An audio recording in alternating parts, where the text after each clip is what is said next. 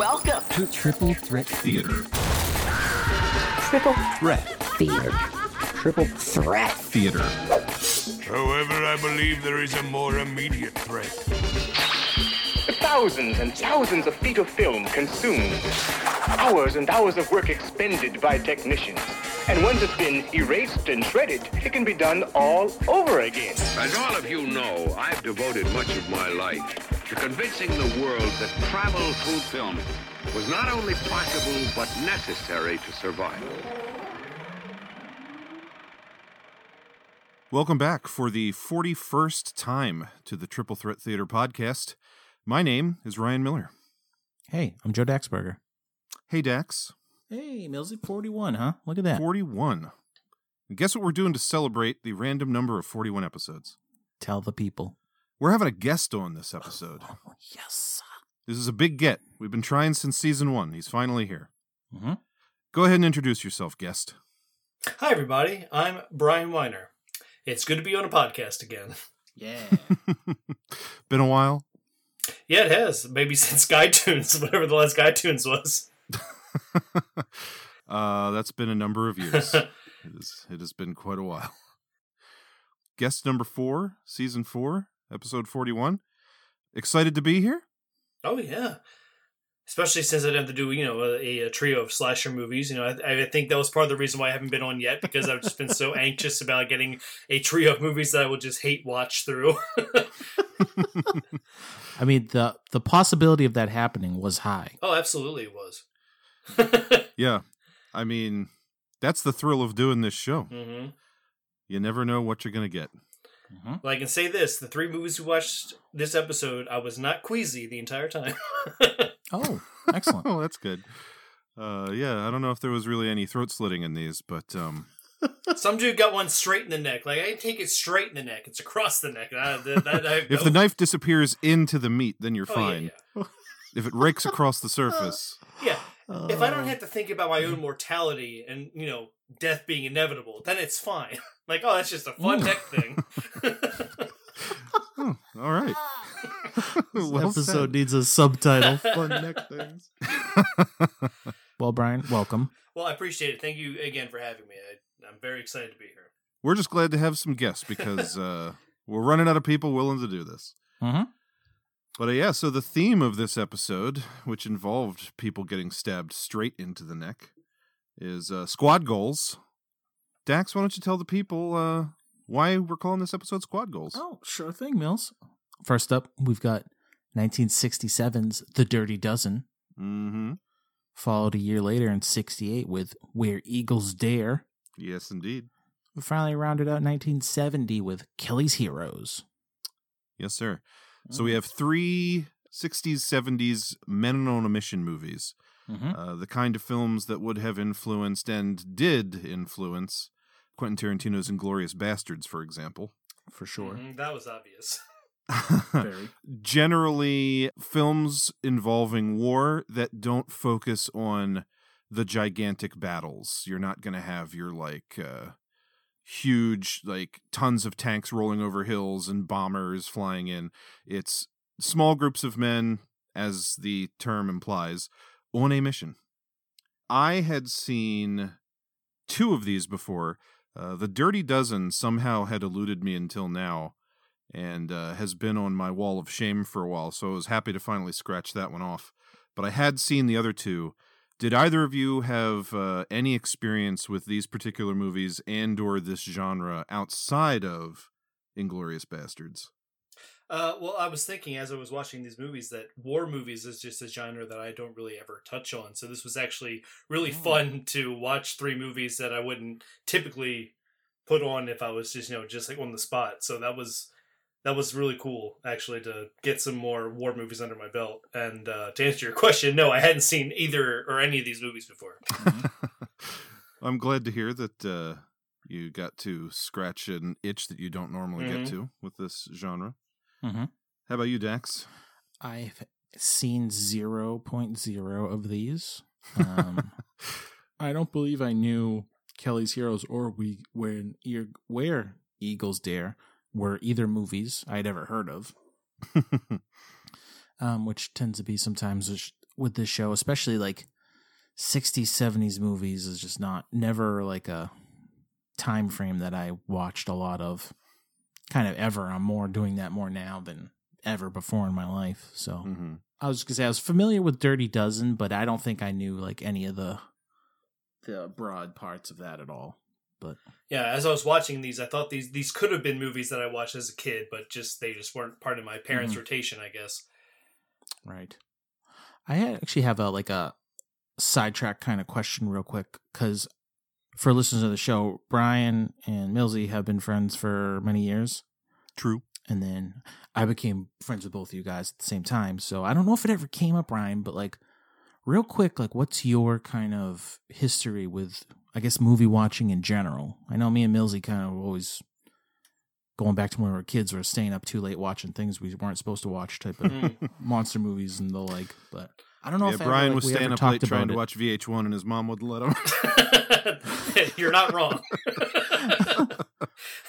But um, my um, formative years of movie watching was definitely just uh, my dad would always just uh, record stuff on our V C R, on the V H S, V H S tapes. We had just, you know, shelves and shelves of Sharpie V H S uh, stickers of different movies that nice. were recorded off H B O or, um, you know, Saturday afternoon movies or things like that. So mm-hmm. speaking my language, we had, you know, yeah, seriously, if you put the VH, if you put the, the V H S tape on the slowest setting, you could fit like three movies on one tape.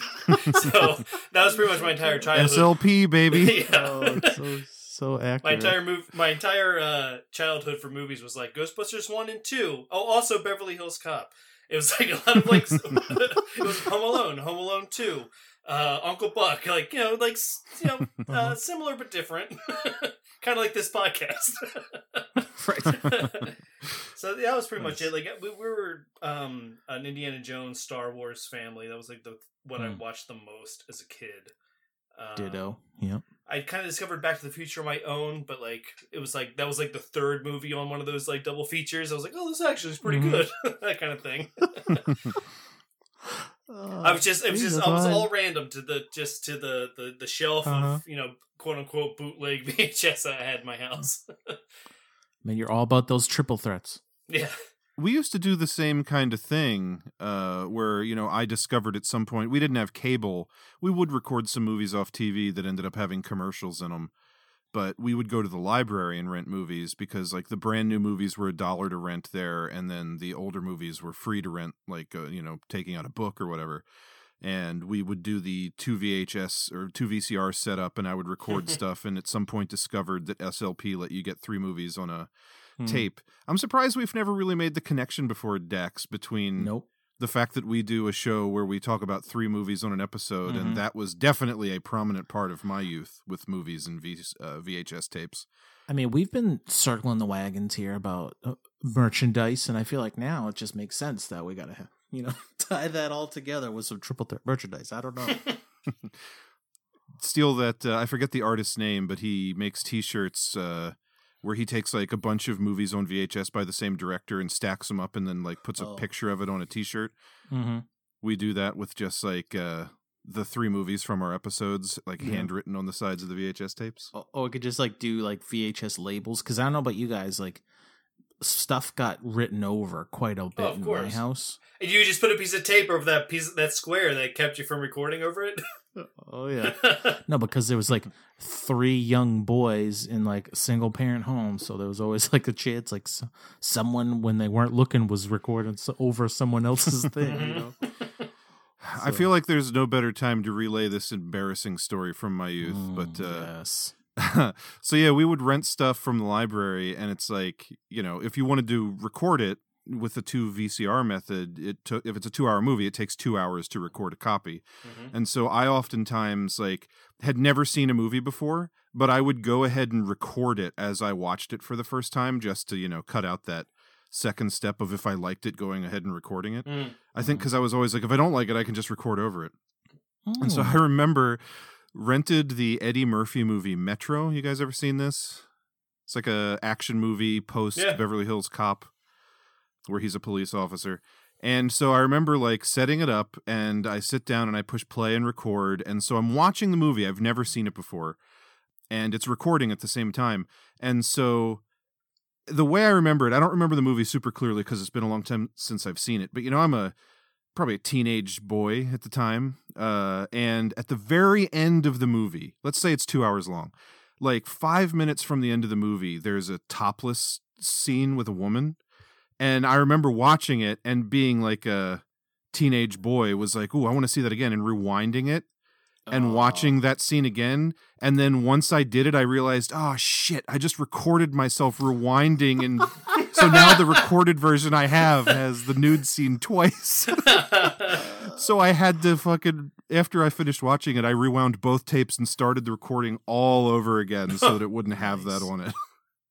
Nice. Yeah.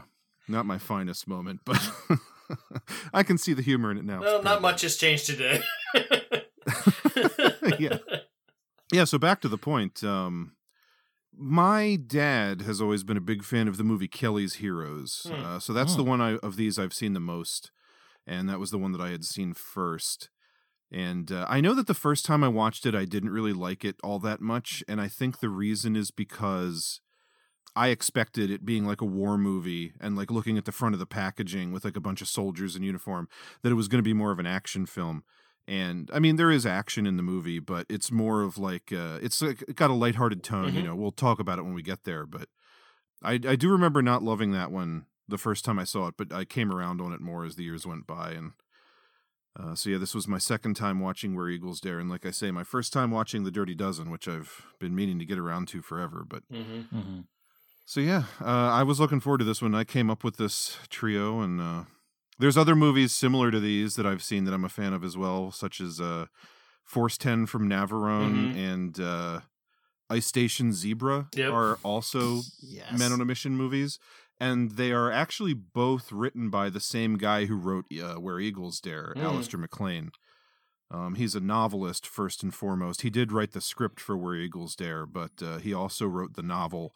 And those two novels that also got adapted into films. But so if you enjoyed these movies, Brian, you know, maybe check those other two out, because they're I can recommend both of those as well as being quite good. Okay.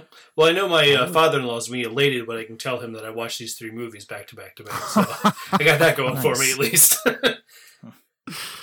Oh uh, yeah, that's cool. Millsy, we're helping everybody out with this show of ours. Yeah, it's my favorite thing in the world to do is to spread the love of movies. So uh, you guys want to go ahead and get into our first let's, film here? Yeah, let's do it. Let's dig in. All right. First up, we have The Dirty Dozen from nineteen sixty-seven. I think you know very well I was never in favor of you leading this operation. So I can't say that I'm disappointed in your performance, because the impression you made on me was distinctly unfavorable in the first place. Colonel Breed's report on your unit's level of achievement and general behavior at the parachute training school is entirely negative. Would in itself justify my recommendation that this entire operation be canceled. Your men will be sent back for execution of sentence. Whether or not disciplinary action should be taken against you personally is a matter for General Warden here. I take it you don't deny your responsibility for the fact that on the night of April fourteenth, fifteen, a military establishment of the United States Army was the scene of a drunken party at which no less than seven female civilians took an active part. Oh, yes, sir. They took an active part, all right. Excuse me, General. Are you in a position to offer even the remotest mitigating circumstances? Yes, sir. Oh, Sergeant, more ice. Yes, sir. Well? You offered those men a chance to get off the hook, and they worked damn hard at it. Now they're just shaping up. You're going to say, sorry, fellas, the deal's off, huh? Why? Well, you've only yourself to blame for that. You're the one responsible for those women being in camp. All right, so I broke an army regulation. What are you going to do, kill five men and send the rest to prison for life? Because if you did that, you'd have to lock up half the United States Army, officers included. Anyway, you just said it yourself. It was my fault, not theirs. And it's not going to affect their ability as soldiers. Yes, well, we've heard about their ability as soldiers from Colonel Breed. That's his opinion. Look, my men have crammed six months of intensive training into as many weeks. And as of this moment, I'd stack them up against any men in the Army. You can't be serious. You're damn right I'm serious. Look, they might not be pretty, but any one of mine is worth ten of yours. Millsy. Yes. During World War Two, a rebellious U S Army major is assigned a dozen convicted murderers to train and lead them into a mass assassination mission of German officers. I feel like the premise of this movie of like taking a group of guys on like death row or in prison and offering them a chance to like have their sentences pardoned or whatever if they go on this like crazy dangerous mission. I mm-hmm. feel like that is a premise. It's almost like, you know how people will watch a movie and say like, oh, that's Die Hard but on an airplane, or that's Die Hard but in a like a boat or whatever. Mm-hmm. I feel like The Dirty Dozen also has a premise like that, where, you know, something like the comic book slash movie Suicide Squad is like basically the oh, same premise. And absolutely. The original Inglourious Basterds, the Italian film that Quentin Tarantino named his film after, is also pretty much like an unofficial remake of this movie, from what I understand. But um, yeah, just a, a premise that I'd always heard, and I definitely had an idea in my head of what this movie was going to be before watching it. And I will say that it did not turn out to be quite what I was expecting. Go on. I agree. Well, especially if you look at the poster for this movie, it sells it as like, this is going to be an action-packed extravaganza. Mm-hmm. Mm-hmm. And then a good eighty-five percent of this movie is just twelve goons training and like learning how to kind of be real soldiers instead of just like goofballs and jerkwads. Mm-hmm. Mm-hmm. So then, you know, at the end, you do have like your climactic action, like secret mission, infiltration, and that stuff's all well and good. But yeah, I was surprised that like I'm halfway through the movie and I'm like, when is the action gonna start? Mm-hmm. Mm-hmm. But uh, yeah, I always had it in my head, I guess, because of the title and the poster and just little things I'd heard. I thought it was going to be a much more serious movie. Yeah. It's kind of jokey because of the kinds of guys that they're trying to whip into shape.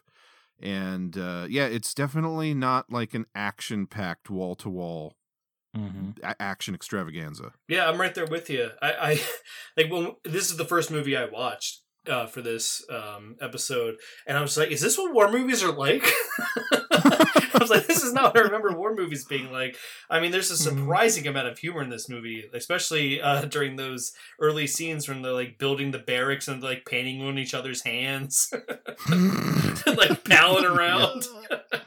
Uh-huh. Yeah, definitely not what I was expecting. And I guess it kind of makes sense when you consider, well, I don't know.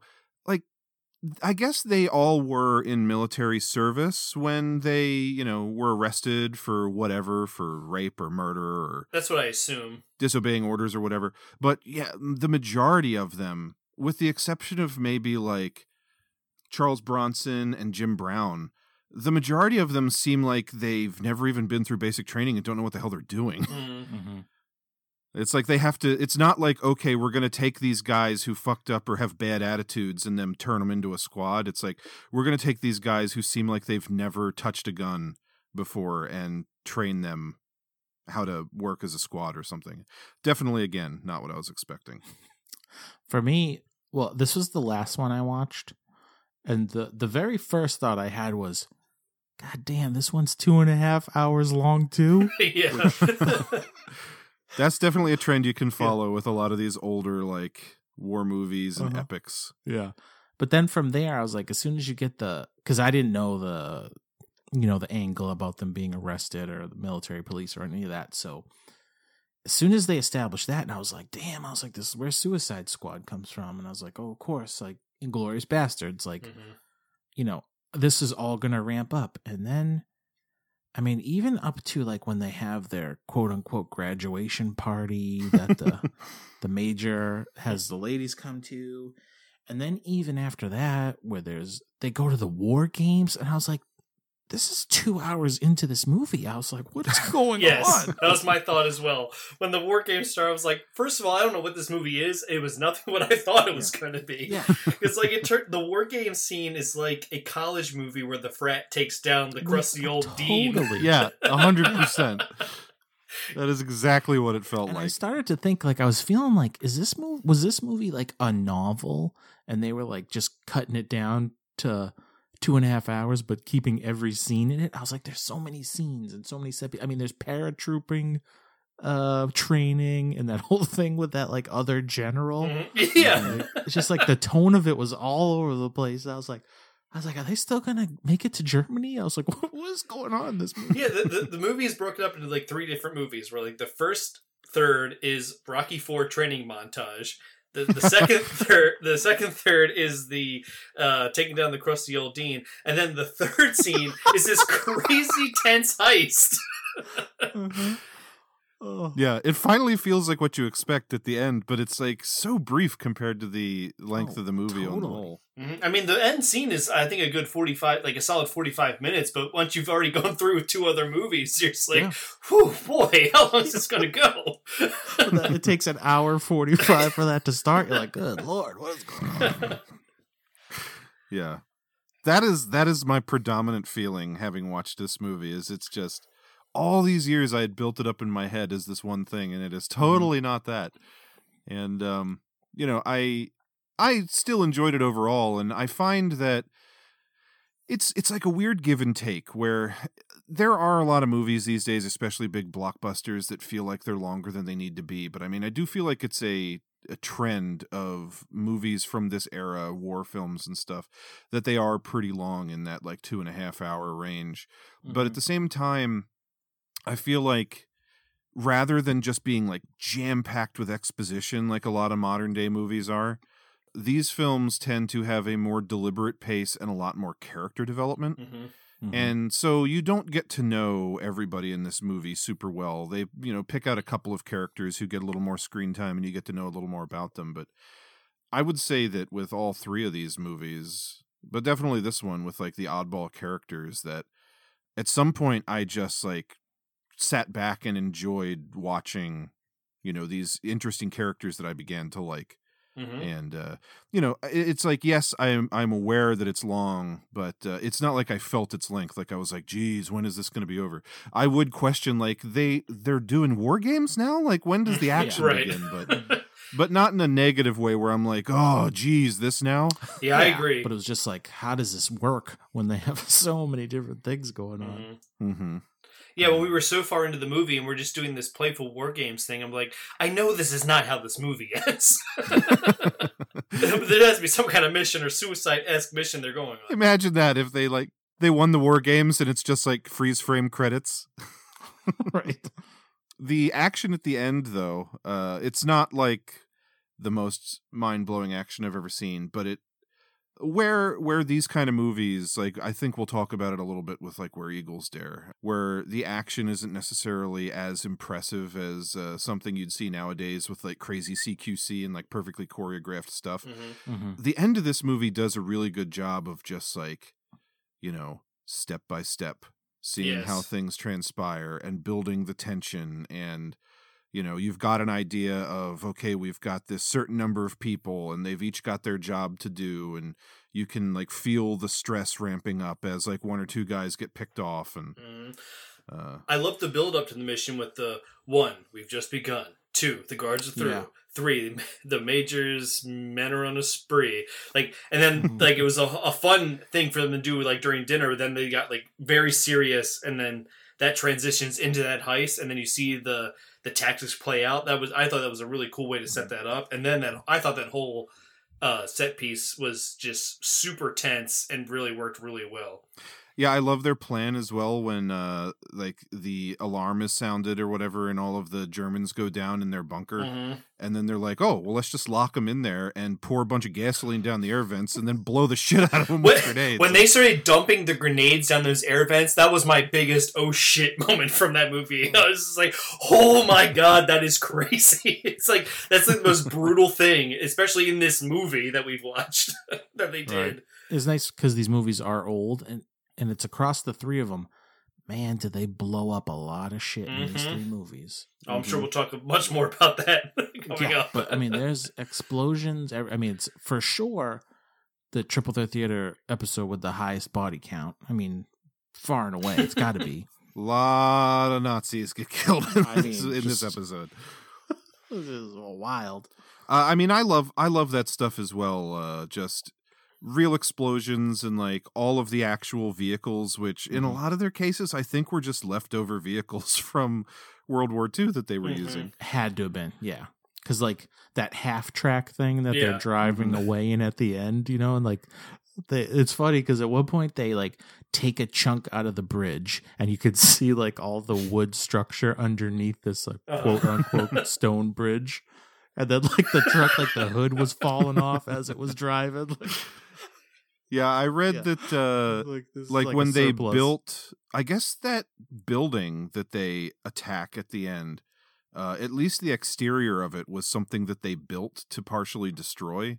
And apparently mm-hmm. they built mm-hmm. it too well, and so they actually had to recreate part of it with um with like foam and stuff so that they'd actually be able to destroy it, because uh I guess the guy oh. in charge of the ex- the explosives was like, if you actually want to blow up this thing you built, it's going to take like seventy pounds of explosives to do it, and that's like way too dangerous to use on a film set. Which I thought was pretty funny. Yes. Yeah. One thing I wanted to mention, uh, the bathroom scene where the uh, you know the, the crusty old teen character sends in his goons to beat up Charles Bronson, yeah. and then Jim Brown comes in to rescue him. When he when Jim Brown delivers that uh, helmet to the gut and then helmet uppercut, oh my god! Oh, that was I audibly good. was like, yes, that was oh. the best thing I've ever seen. yeah. I did like a oh yeah, that was good. I like that too. I was very excited to see Charles Bronson in this, yeah. Oh, yeah. just because it's Charles He's one Bronson. Of the best characters, too, I thought. I actually liked Lee Marvin a lot, too, which I know is a name I should know more. I don't know if he's, like, super popular from this or what, but... This is, like, the movie that made him a big star, uh, from what I understand. Because when I was reading uh, trivia about um, Where Eagles Dare, they offered the Clint Eastwood role in that movie to Lee Marvin, but he declined, saying, telling the producers... that they were about four years too late because he had already made a World War Two action movie in The Dirty Dozen, and he hated it, despite the oh. fact that it made him a huge star, so he didn't want to do another. Oh, wow. Well, it's interesting because they've made four, uh, four sequels to this movie, all direct-to-T V. Uh, three sequels huh. and a television series spinoff. Oh, excuse me. But um, did you... I think it's kind of interesting. So this movie came out in nineteen sixty-seven, and then the directed the direct-to-T V sequels didn't start until nineteen eighty-five. Yeah. Uh, Lee Marvin actually came back for that first one, and he looks significantly older at that mm. point. Ernest Borgnine came back for all three of the uh, made-for-T V movies. Did you read who else was in some of these, Brian? Yeah, Telly Savalas comes back as an entirely different character. as an entirely different character in the third and the fourth one. But, uh, so the first, the second one, the first made-for-T V movie was called The Next Mission from nineteen eighty-five. Also co-stars Sonny Landham from Predator. Hmm. Oh. And Rico Ross, who was Frost in Aliens. Yeah, Telly Savalas comes back or for the second one as a different character, and Bo Svensson, who's a character actor from the time. He was in Laser Mission that you and I watched a long time ago, Dax. Yeah. And then the fourth one is called The Fatal Mission from nineteen eighty-eight. Telly Savalas returns again, and that one also has Eric Estrada and Ernie Hudson from Ghostbusters. Wow. Yeah. Okay. It's funny, like, I had never seen Dirty Dozen, like I say, but uh, I picked it up on Blu-ray because I saw it. I was like in a gas station, and they had like a little box of Blu-rays, and they had a five dollar copy of Dirty Dozen. And I was like, yeah, fuck it. I've wanted to see this movie forever. So I picked it up. This was like, I don't know, maybe a year ago. And uh, as a special feature on the Blu-ray, they include the first made-for-T V movie. So I definitely want to check that out now, too. Nice. And then there was a short-lived T V series that only lasted for like eleven episodes, and John Slattery from Mad Men was one of the main characters on it. Wow. Okay. Yeah. yeah. So Expendables. Everybody got a piece of the uh, the Dirty Dozen pie. Mm-hmm. Uh, I thought it was interesting that I think seven different members of the cast were actual World War Two veterans. Oh, oh really? Uh, Lee Marvin, Robert Weber, Robert Ryan, Telly Savalas, George Kennedy, Charles Bronson, Ernest Borgnine, and Clint Walker were all actually in World War Two. Hmm. That's cool. And uh, John Wayne was the first choice to play the Lee Marvin character, but I guess in the original script there was some adultery with his character, and he had a problem with that, so he passed on the movie. Okay. Different time. He's busy uh, being Genghis Khan. Mills. Yeah, right. Yeah, I guess so. I wasn't going to bring that up. A character that, like, raped and pillaged. uh, and Jack Palance was the first choice to play Maggot, but uh, mm. he didn't want to have to deliver the racist dialogue that they refused to remove, so Telly Savalas got the role instead. Hmm. Yeah, he took quite the turn at the end, huh? Yeah, he's that's an interesting character, Maggot. Like, he's the only one who seemed to have any like real outstanding mental issues, where maybe Lee Marvin should have been like, okay, I know they want me to have twelve guys, but it might not be smart to bring this dude along. Yeah, he was throwing mm-hmm. a lot of red flags. Yeah. Like, when he's such a problem that he couldn't even be a part of their graduation party because there were going to be women present, like, maybe don't take him out in the field. Like, they had to leave him in the guard tower, otherwise he would have done some heinous shit. Mm-hmm. Yeah, because then they let him on the mission, and he did do some heinous shit. Yeah. Which, yeah. which makes me wonder, like, how do you bring him back as a different character in two subsequent movies? I know, of all the people. Of all the people, he's the one that turns his back on the group. Yeah. I don't know, man. Uh, different time, I guess. In the climax, it was funny, because, like, once people start getting offed, it was, I did remember, I was like, oh, yeah, that was one of the twelve guys. Like, there's a couple, there's, like, probably two or three guys that, you know, you don't even know their name, but they're part of the dozen that, mm-hmm. you know, show back up at the end to die. Yeah. Which is to be expected. Mm-hmm. So yeah, the only ones that make it out, if I'm not mistaken, are Lee Marvin, the uh, was it the sergeant that was with him, like the other yeah. guy that wasn't one of the prisoners, the M P, and no, yeah, the main yeah. M P guy, and uh, Charles Bronson are the only ones that make it. That is true. I thought for sure, like at the beginning of the movie, you had the character uh, that John Cassavetes plays, Victor Franco, yeah. and he's the one that's like causing the problems when they all first meet, and he. He seems to be like the anarchist of the group. Right. Mm-hmm. And all throughout, like he's the one that's trying to escape and he's the one who's arguing about everything. I thought for sure that he was going to end up being like one of the few that survived at the end. So it would be like, you know, he was the one who was against it the whole time, but then he made it. But nope. Uh, he and almost everybody else dies a swift death mm-hmm. in that climactic action scene. It was pretty... pretty sad when Jim Brown bites it because yeah. he like almost he made almost it. made it. That was yeah. the one I was rooting for the most, because especially when he almost makes it. But yeah, you know, multiple times in this movie they'll show you like a sneaky Nazi coming into the screen, and you're like, oh, someone's about to die. Or that one guy playing yeah. possum for like twenty minutes outside that door. It's like, oh god damn it, he's gonna get somebody. I hate this. Yeah. uh-huh. Uh, that was pretty funny because they kept on cutting to him, and then every time it was a wide shot, he was just laying there not moving. Yeah. Like suddenly, some like Nazi commander's coming over some hill, and you're like, "Oh, here we go." Who's or they're next? Just like how and when that that Nazi ended up up in the bell tower to like snipe right. at them. I don't uh-huh. know when he got up there. Nope. Blew some uh, Nazis out of a couple windows a couple times, you know. Yeah, that always is the best, where they just shoot at a window and you can't even see anybody in the window because it's dark, and then just somebody comes careening out of the window. Yeah. Like they got kicked from behind out the window. But I mean, I don't know. Silly stuff like that you notice all over these movies, but it's like, that's an actual stunt, man. I can, mm-hmm. I, can mm-hmm. I yeah. can let that fly. Yeah, you know? For sure. Two other interesting little tidbits I read about this movie. Uh, so Jim Brown, obviously I didn't know this because I don't know anything about sports, but uh, he was actually in the N F L and apparently a very good player. He was. Uh, he played for the Cleveland Browns, and apparently filming on this movie ran super long because of uh, rain delays. And so it was getting close to the point where it seemed like he might miss training camp for the nineteen sixty-five sixty-six season. And so the owner of the Cleveland Browns gave him an ultimatum. You either choose football or acting. And then during the filming of this movie, he announced his uh, retirement from football. Wow. Oh, no way. Yeah. Apparently, wow. like, I read a little bit about him.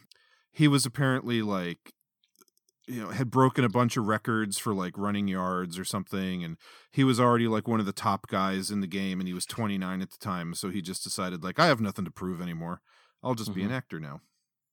That's what you get, sports team owner guy. Yeah. And uh, the other thing I thought was kind of cool is, uh, have either of you seen the movie Small Soldiers? Uh, yes. Yeah. Directed by Joe Dante. At the time when Joe Dante made that movie in the nineties, uh, there's like, it's been a long time since I've seen it, but there's like two warring factions of toys. One of these like kind of animal creatures, characters yeah. and the other ones are soldiers. Uh, Joe Dante cast all of the surviving cast members of this movie as the voices of the soldiers in the film. Well, that's cool. Yeah, that is cool.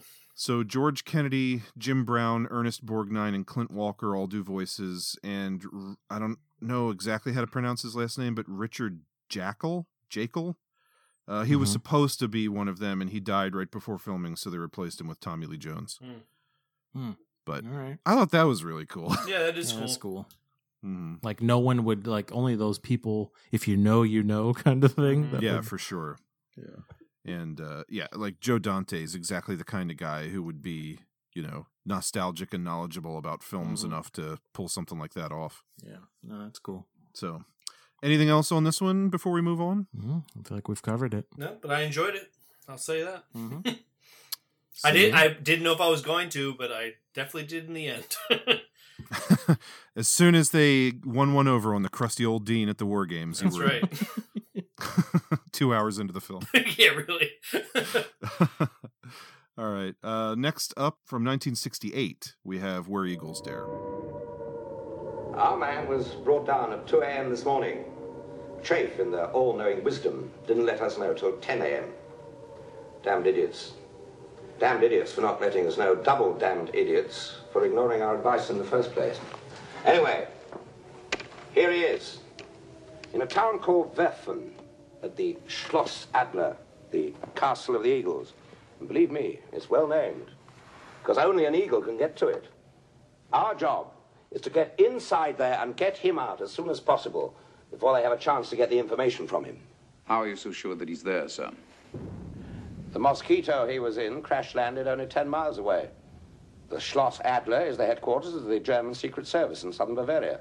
Where else would they take him? How did the plane crash, sir? Through the most damnable ill luck. We carried out a saturation raid on Nuremberg last night. There shouldn't have been a German fighter within one hundred miles of the Austrian border. A wandering Messerschmitt patrol got him. Anyway, that's not important. What is important is that we get him out before he talks. Or I should say, you get him out. What about paratroops, sir? The Schloss Adler is inaccessible and impregnable. It would require a battalion of paratroops to take it. We haven't got the time.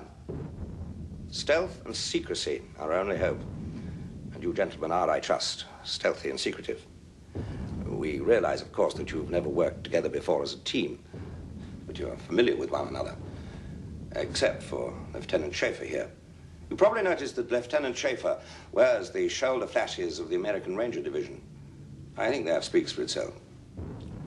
Major Smith will lead the group in. Now, you're all expert at survival behind enemy lines. Smith, Lieutenant Schaefer, Sergeants Harrod and McPherson in their military capacities, uh, the rest of you in other duties. You all speak fluent German. You've been trained in different types of combat. If anybody has a chance of getting him out, you have. Millsy. Yes. Allied agents stage a daring raid on a castle where the Nazis are holding American Brigadier General George Carnaby prisoner. But that's not all that's really going on. Ain't that the truth? This movie has some twists and turns in it. Uh, the thing I love about this one is from frame one, you're in it. Oh, yeah. Yes. Definitely. Like, this movie begins with the squad on the plane on their way to, like, the castle in the Alps mm-hmm. where mm-hmm. the uh, the whole movie's going to take place. There's one or two flashbacks to scenes that set everything up, but yeah, this one, like, you are on the mission from frame one, which is something I like about this one. Yeah. Ditto.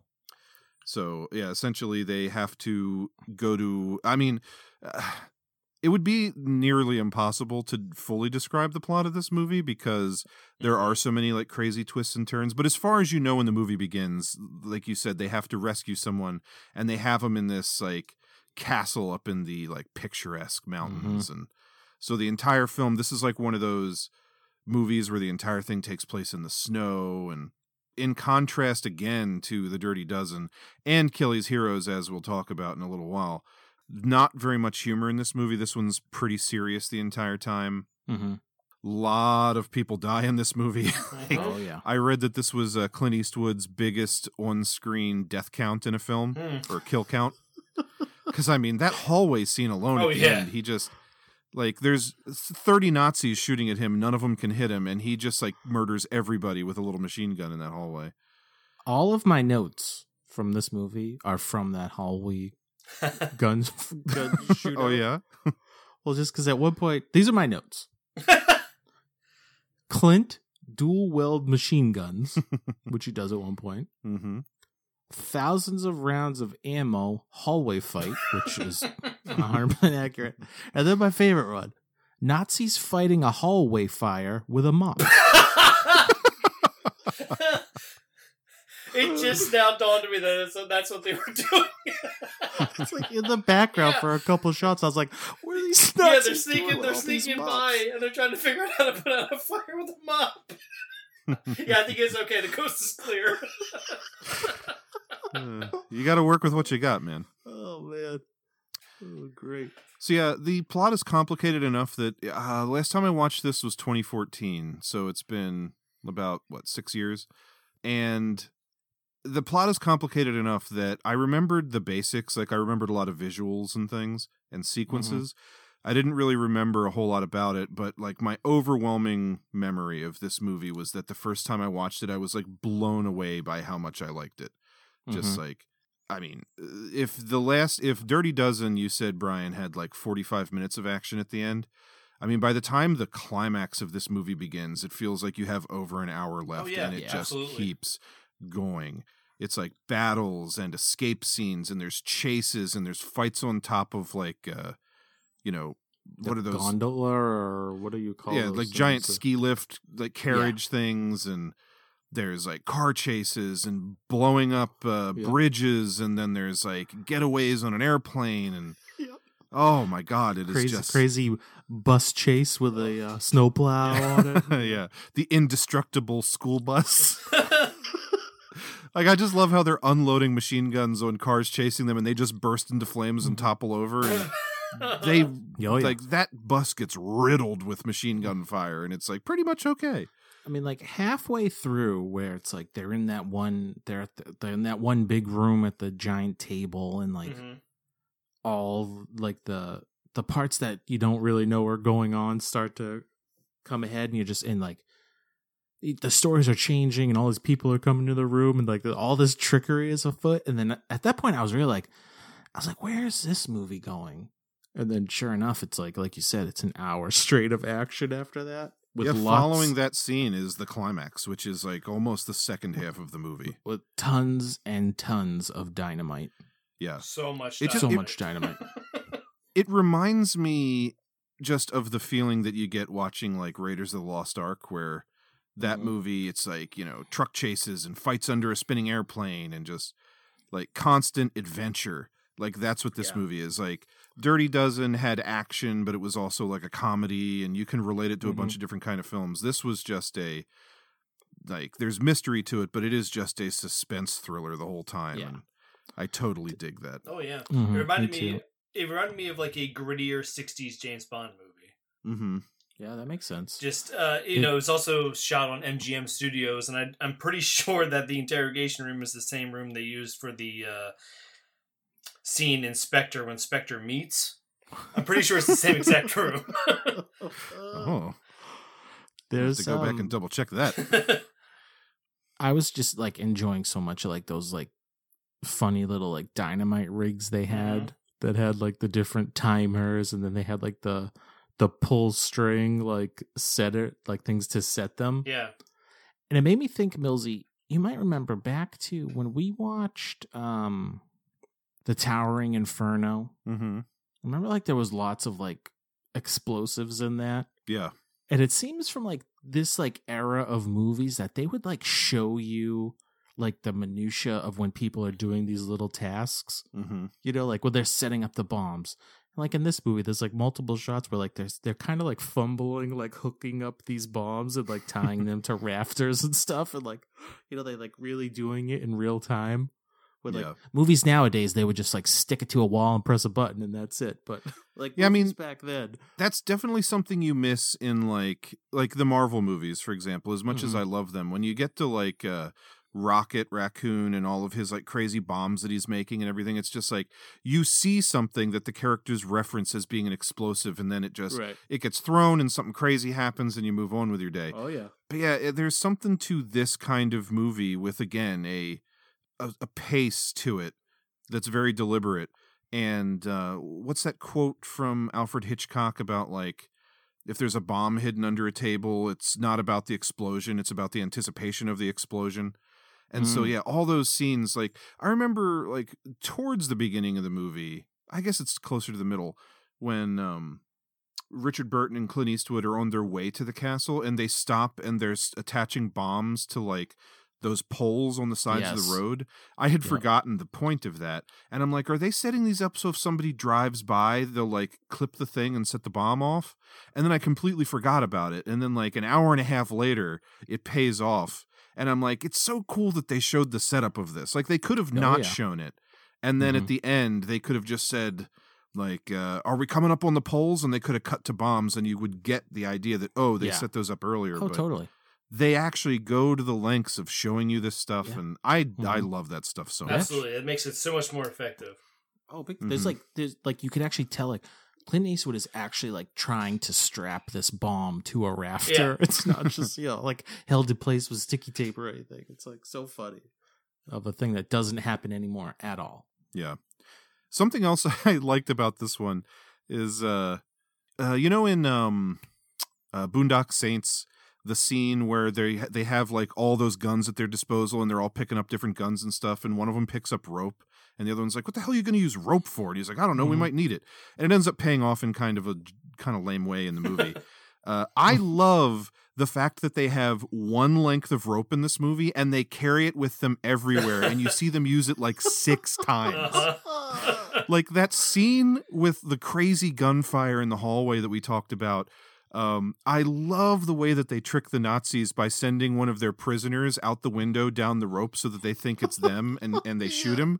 And then the Nazis leave because they think they've gotten the guy. But then as they're like making their escape, Richard Burton tells Clint Eastwood, like, hey, grab that rope. And he grabs the rope and they bring it with them. And sure enough, they end up using it like three Ooh, more so times. Funny. Yeah. I just, I, that's, again, something else that I feel like a modern movie, if somebody mm-hmm. was running around in this castle and they needed rope, they would pass by a pile of rope and pick it up. Oh, but yeah. They started this movie with, like, those three silver canisters that they send down on a parachute full of shit, and they've mm-hmm. got, like, the radio box, and they've got, like, just tons of dynamite and like all the guns and the ammo, and it feels like they actually had all that stuff. Like it feels like it was somebody's job on set to make sure that at all times they realistically had as much kit mm-hmm. as they would need for the rest of the yeah. film. I don't know, I dig that too. It seems that way. Mm-hmm. There's even that bit where later on when they're trying to catch the I don't know what are we even calling the uh, ski lift things, mm-hmm. you know, and like they're outside like on the roof. And the one guy's like, all right, uh, you hop in and then send it back out so that we can get on it and come in. You know, mm-hmm. it's like because they like actually had to do that to get them off the roof or something. But again, it's like these little things you never see in modern movies anymore. It's like all the little steps to everything. Yeah.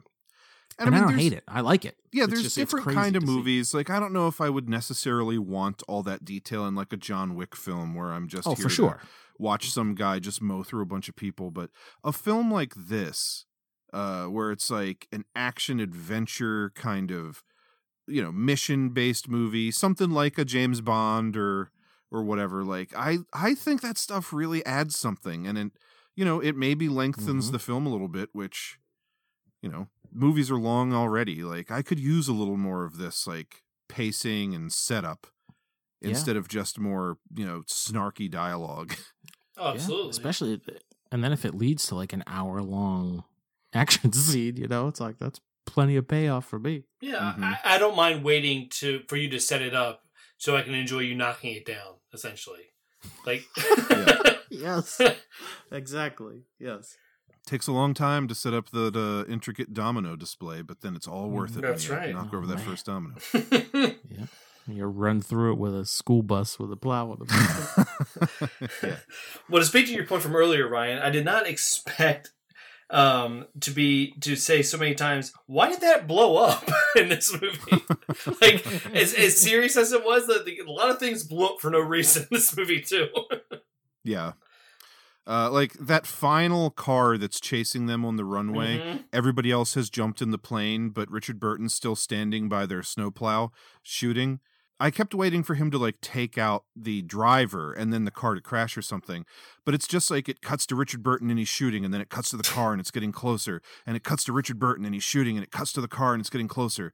And then this time, after it cuts to Richard Burton shooting, it cuts back and the car just bursts into flames. Yeah. Yeah. It's like, I don't think that machine gun fire will do that to a military Jeep, but...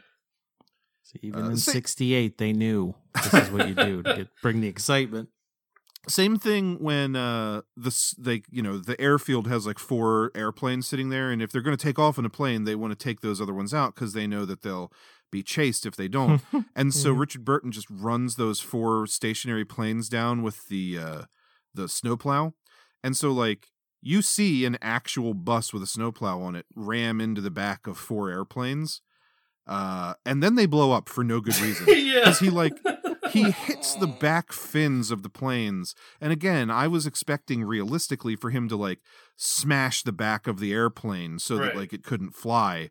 But no, they just kind of spin a little bit on their wheels. And then three seconds later, they burst into flames. Yep. But I don't Perfect. know. It, again, it's shit that I forgive because like they actually fucking blew up that airplane. Right. And just at that point, it's like, might as well just blow everything up. Which they definitely do. Mm-hmm. Uh, what did you guys think of the... super complicated twist and turn and like he's a good guy, he's a bad guy, he's a good guy, he's a bad guy plot of this movie? It was in fact super complicated, and I feel like I must have missed a thing or two in there somewhere, but you know. I was confused while it was happening. I feel like I got it once it was over, although I didn't exactly understand why those English guys were guilty. Like the two...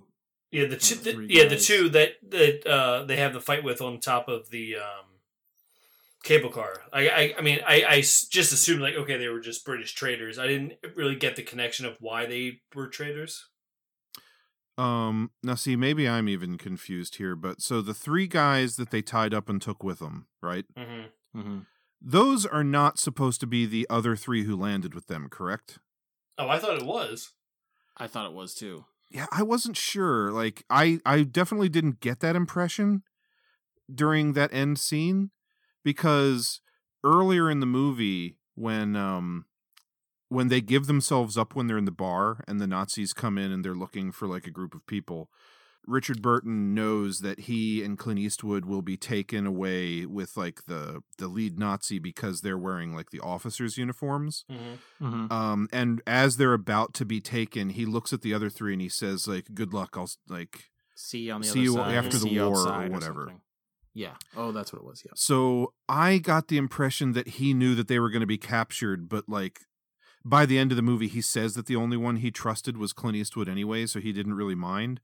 Uh, then when they break into, when Richard Burton and Clint Eastwood break into that like big dining hall or whatever, and they have that long scene where everything's getting laid out. Mm-hmm. I mean, I wasn't visually familiar with the three guys from earlier in the movie to know if it was them, but I mean, I didn't get the impression because Clint Eastwood, like Richard Burton seemed to know everything that was going on. Clint Eastwood didn't, but I don't remember Clint Eastwood walking into the room and having a surprise look like, hey, it's those three guys that we brought with us. Mm-hmm. I thought it was three different dudes, but I may be wrong. Didn't, but I watched it thinking it was them. I mean, the movie starting out, I was like, oh, there's a lot of cannon fodder here. So I wasn't almost like registering who these people were until that scene where they were all dressed up and got captured. I just assumed those three guys that they took away were the same three guys. Mm. Right, and then if it wasn't those guys, who killed the two members of the team before that? Um, well, it was the other three, but I don't know if that was supposed to be them in the like the, the dining room scene, okay. like the dining hall. Because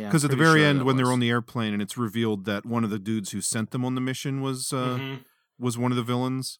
Uh, Richard mm-hmm. Burton says that he like figured it all out when those other two people, like he said, I, I don't remember how they introduced everybody at the beginning of the film, but I guess those three guys were all from the same like group or platoon or something. And the other two that they killed weren't. Mm. And Richard Burton figured out that, like, since those other two that weren't from the same group as them were killed, that it must have been the other three that did it. I mean, it's very complicated, and I may be wrong yeah. about all of this. But well, I was going to say, I just think I think that's all correct. It's just that those three guys were the same three guys, and then. Well, one of my notes was that I think I'm going to enjoy this movie on a rewatch because I'm going to have a base of mm. understanding, and then I'll be able to pick up some of the things I missed this first time. Mm-hmm. Uh, and I'm hoping that's the case because I do plan on watching this movie again. I would too. Quite frankly, once it got to that point with the the dining hall table mm-hmm. and then the action really kicked off, I literally in my brain was like, well, the guys on the show are going to explain exactly what happened, so I'm just going to sit back and enjoy the rest of this. Because I was like, I know I missed something in here.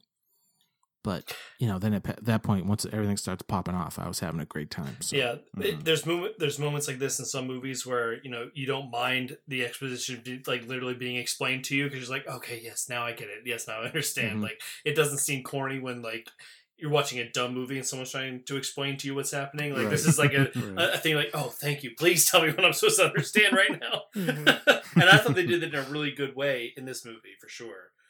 Like, you yeah. were you were very, especially for, you know, me only see, seeing it for the first time, I didn't trust anybody until that moment. And I still didn't right. trust, you know, Richard Burton because I didn't know exactly what was going to go down. But the way it all played out, I thought was fantastic. Mm-hmm. And especially in the end, like how the, like, main trader guy got it in the end with, like, you want to get hanged or you just want to walk the plank? Yeah, really. Like, that was awesome. Yeah. Yeah, that is good. Oh, so good. Yeah, it's something I honestly feel more frequently than I feel like I should when I watch James Bond movies, especially older ones, to bring it back to that again, is that a lot of times I don't really know what's going on with, like, why they're going to this place or that place or what exactly the bad guy wants. But in those kind of movies, I'm there more for just the fun action and the, you know, the gadgets and the, the kitsch of it. This movie taking itself so seriously, uh, you know, I did feel like I pretty much understood everything, and I do want that exposition. But um, yeah, like movies from this era, I feel like sometimes they were trying a little too hard to, like, wow the audience with, like, how clever they were. Mm. But um, I don't know. I still enjoy that stuff. Mm-hmm. Yeah. The funny thing I read about this movie, like the reason this film even exists is uh.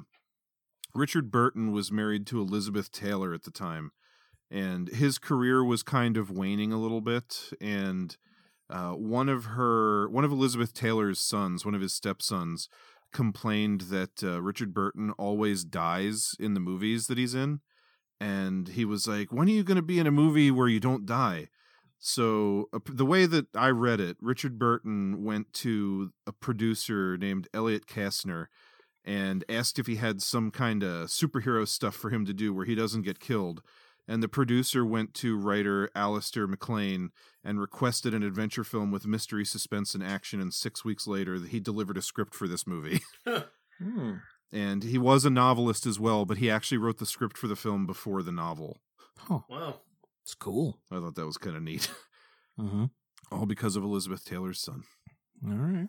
But yeah, this is another one of those movies. I feel like the more, Dax, you and I talk about older movies like this and classic actors from the time, I feel like you don't hear about this stuff as much now, but it seems like everybody was just, like, out for themselves. And, like, the the only reason that Clint Eastwood agreed to do this movie because he thought that the script was terrible, and apparently he actually requested to have less dialogue.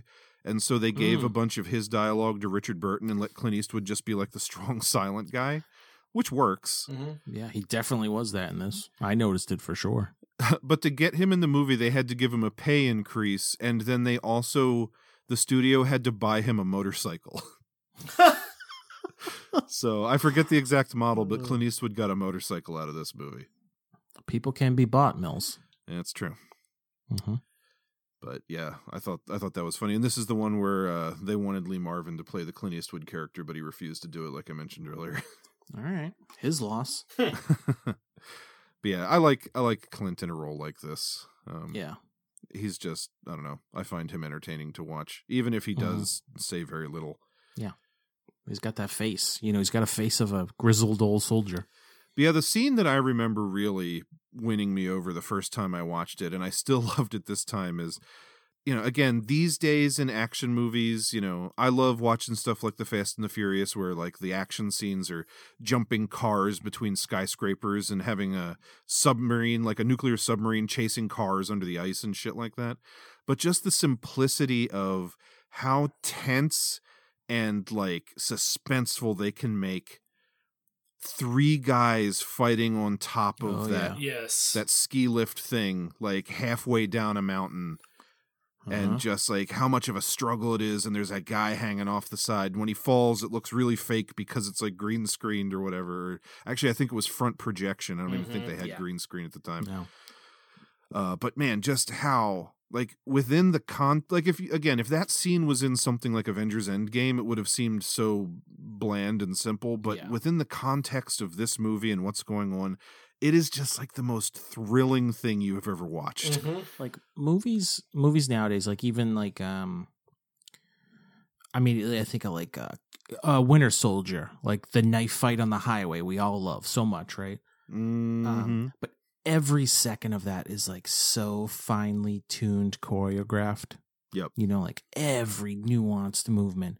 But something like this, whether the three guys are like just like sloppily fighting on top of this thing, like it looks like real because it's like part of it's like these guys are, you know, they didn't choreograph stuff crazy like this back then. Mm-hmm. Yeah, the guy's just yeah, wildly hacking at somebody with a, yeah. a ch- uh, ice chisel. yeah. yeah.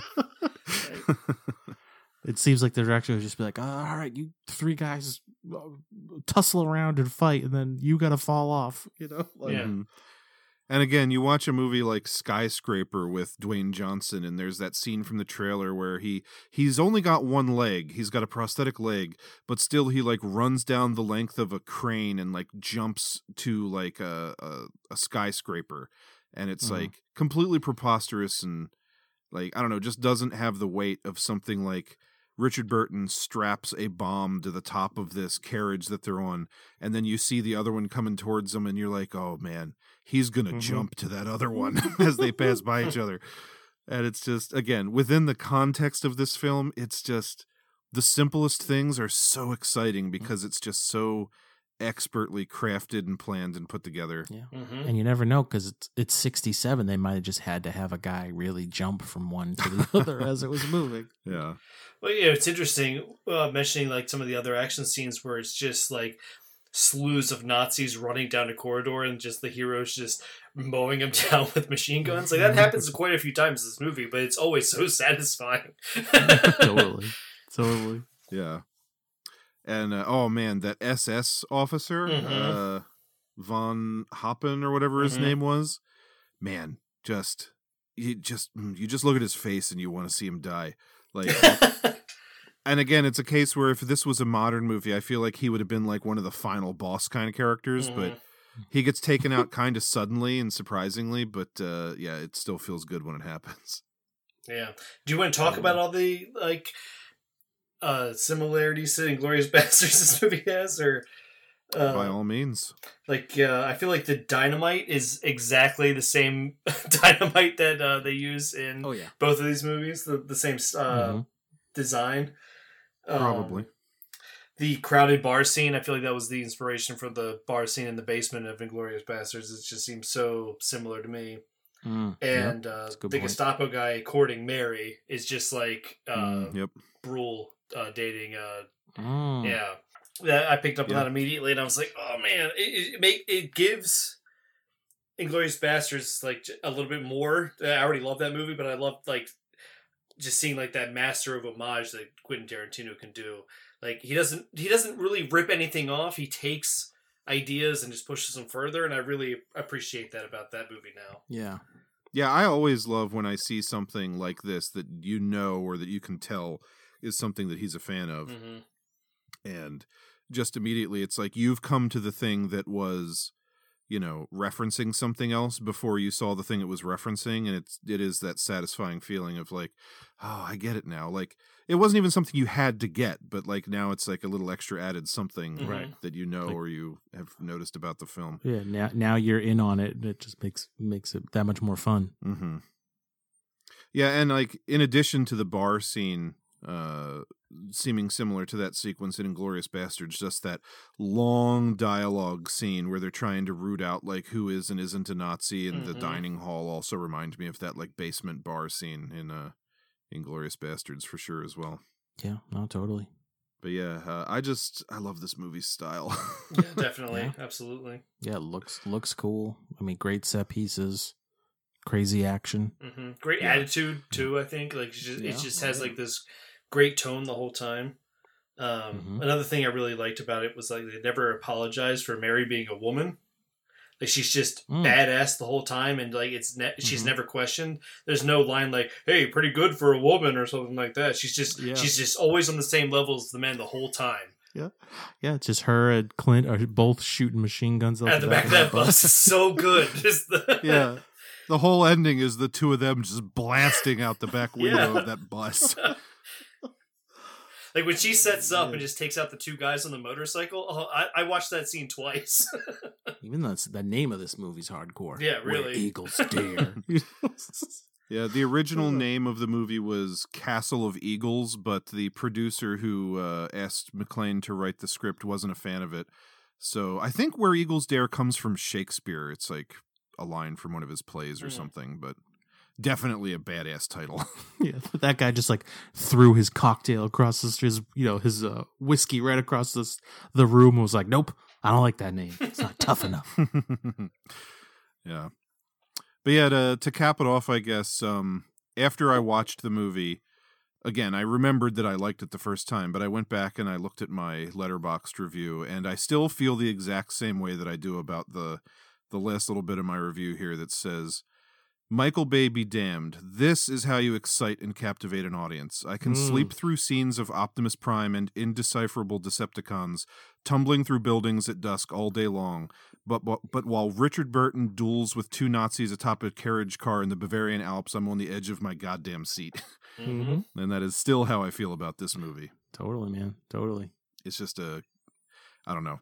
I think everybody owes it to themselves to see this one. It's not like... Mm, yeah, definitely. It's not like the most well-known. Like, I feel like The Dirty Dozen has way more name value, but this oh, movie, man, just a fucking thrill ride. Yeah, mm-hmm. absolutely. Like, if anybody is listening to this and hasn't seen it, I would hope that after the, the three of us have just heaped all this praise on it, that people will right. give it a look, because it is totally worth it. Yeah, and again, like, I'm looking forward to watching it again. Yeah. I think this has this has a lot of rewatch value. Oh, yeah. Let us know if it's the same three guys. Yeah. Yeah. Yeah, this is one where I haven't looked into it, but uh, man, I would love a nice Blu-ray release of this from someone. Mm, mm-hmm. So, all right, we ready to move on to our third and final film? Let's do it. Let's do it. All right, from nineteen seventy, we have Kelly's Heroes. Cigarette? No smoke. The fuel system is rotten. We have gasoline all over the place. Sorry. Hey, look, uh, Max.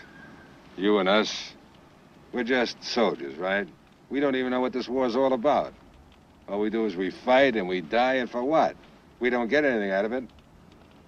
In about a half an hour, the whole American army's gonna be coming down that road. Why don't you do yourself a great big fat favor, huh? And get the hell out of here. I have orders. This bank isn't to fall into the hands of the American army. Sergeant, this bank's not gonna fall in the hands of the American army. It's gonna fall in our hands. You see, we're just a private enterprise operation. You, the American Army. No, baby, we ain't.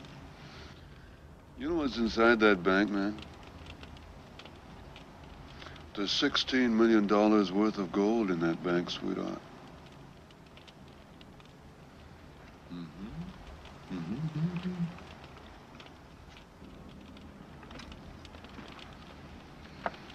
It's about sixty-five... million marks. And Sergeant, all you have to do to have an equal share of this money is crank this turret around and blow a hole in that door. Millsy. Yes. A group of U S soldiers sneaks across enemy lines to get their hands on a secret stash of Nazi treasure. It's as simple as that. Mm-hmm.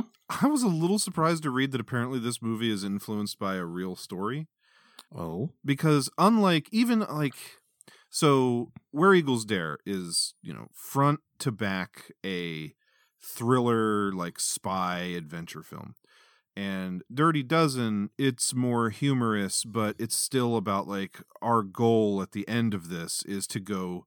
I don't know if we ever said, but like their goal is they're going to take these twelve guys who are like subpar soldiers, and they're just going to send them on a mission to murder as many Nazi officers as they possibly can at like a dinner party. Mm-hmm. This movie, it does take place during World War Two, but the entire film is uh, Clint Eastwood's character, Kelly from the title, uh, discovers from a Nazi that they've captured that uh, there's like a fortune in gold in a bank in this small town behind enemy lines. And the movie isn't about like, yeah, we're on a mission to rescue somebody or assassinate somebody. They literally sneak off from like their platoon and they're going to rob a bank, basically. Yeah. They're going to get theirs, Mills. Yeah. So again, very different tonally, more in line with twelve, uh, with the Dirty Dozen, because it is humorous as well to a large degree. Oh yeah. Uh, Brian, this is the thing I've been dying to ask you ever since I watched this movie again. Okay. Oh, here we go. Did you recognize any surprising cameos in this movie? You mean Uncle Leo? Uncle Leo is in this! And he just, it seems like he's playing Uncle Leo. He's just annoyed and angry the whole time. Yeah, and he gets screwed over by killing his gang. Who the hell's Uncle Leo? Uh, he is Jerry's uncle on Seinfeld. Okay. Just a, you know, if you're a fan of the show, he's just uh, one of these characters that pops up every now and then and is just a very mm-hmm. memorable, recognizable. He's like an old man, you know, like a doddering old fool in the show. But in this, he is uh, he's the guy that uh, Clint Eastwood's character calls to help them build a bridge. So he's the one oh. that's like the whole time. He's like on the other side of the bridge and he's on the radio and he's like, you better not leave without us. You said equal shares. And Clint Eastwood's like, hey, if you catch up to us, you can have yours. And they leave him behind. It's so funny. I, I had never noticed him before the other times I've seen it, but I, I saw him this time and I was just like, God damn, that's Uncle Leo. Mm-hmm. You know, I'll, I'll come around and say this movie feels like it's kind of shot out of canon because I, I feel like I could have been like on the ground watching this happen where it's like, I'm like, what the, what the hell is going on? This army jeep's just like in the middle of all these goose stepping assholes, you know, cause they have captured that one Nazi. Mm-hmm. The, and it's just like the, they just got their jeep is sitting there in the middle of everything. And then all of a sudden one guy notices and they take off and drive, drive through the town. Yeah. It almost feels like it drops you in on like the final moments of an entire, like, you know, heist, like capturing a Nazi totally. Character that from a movie you didn't see.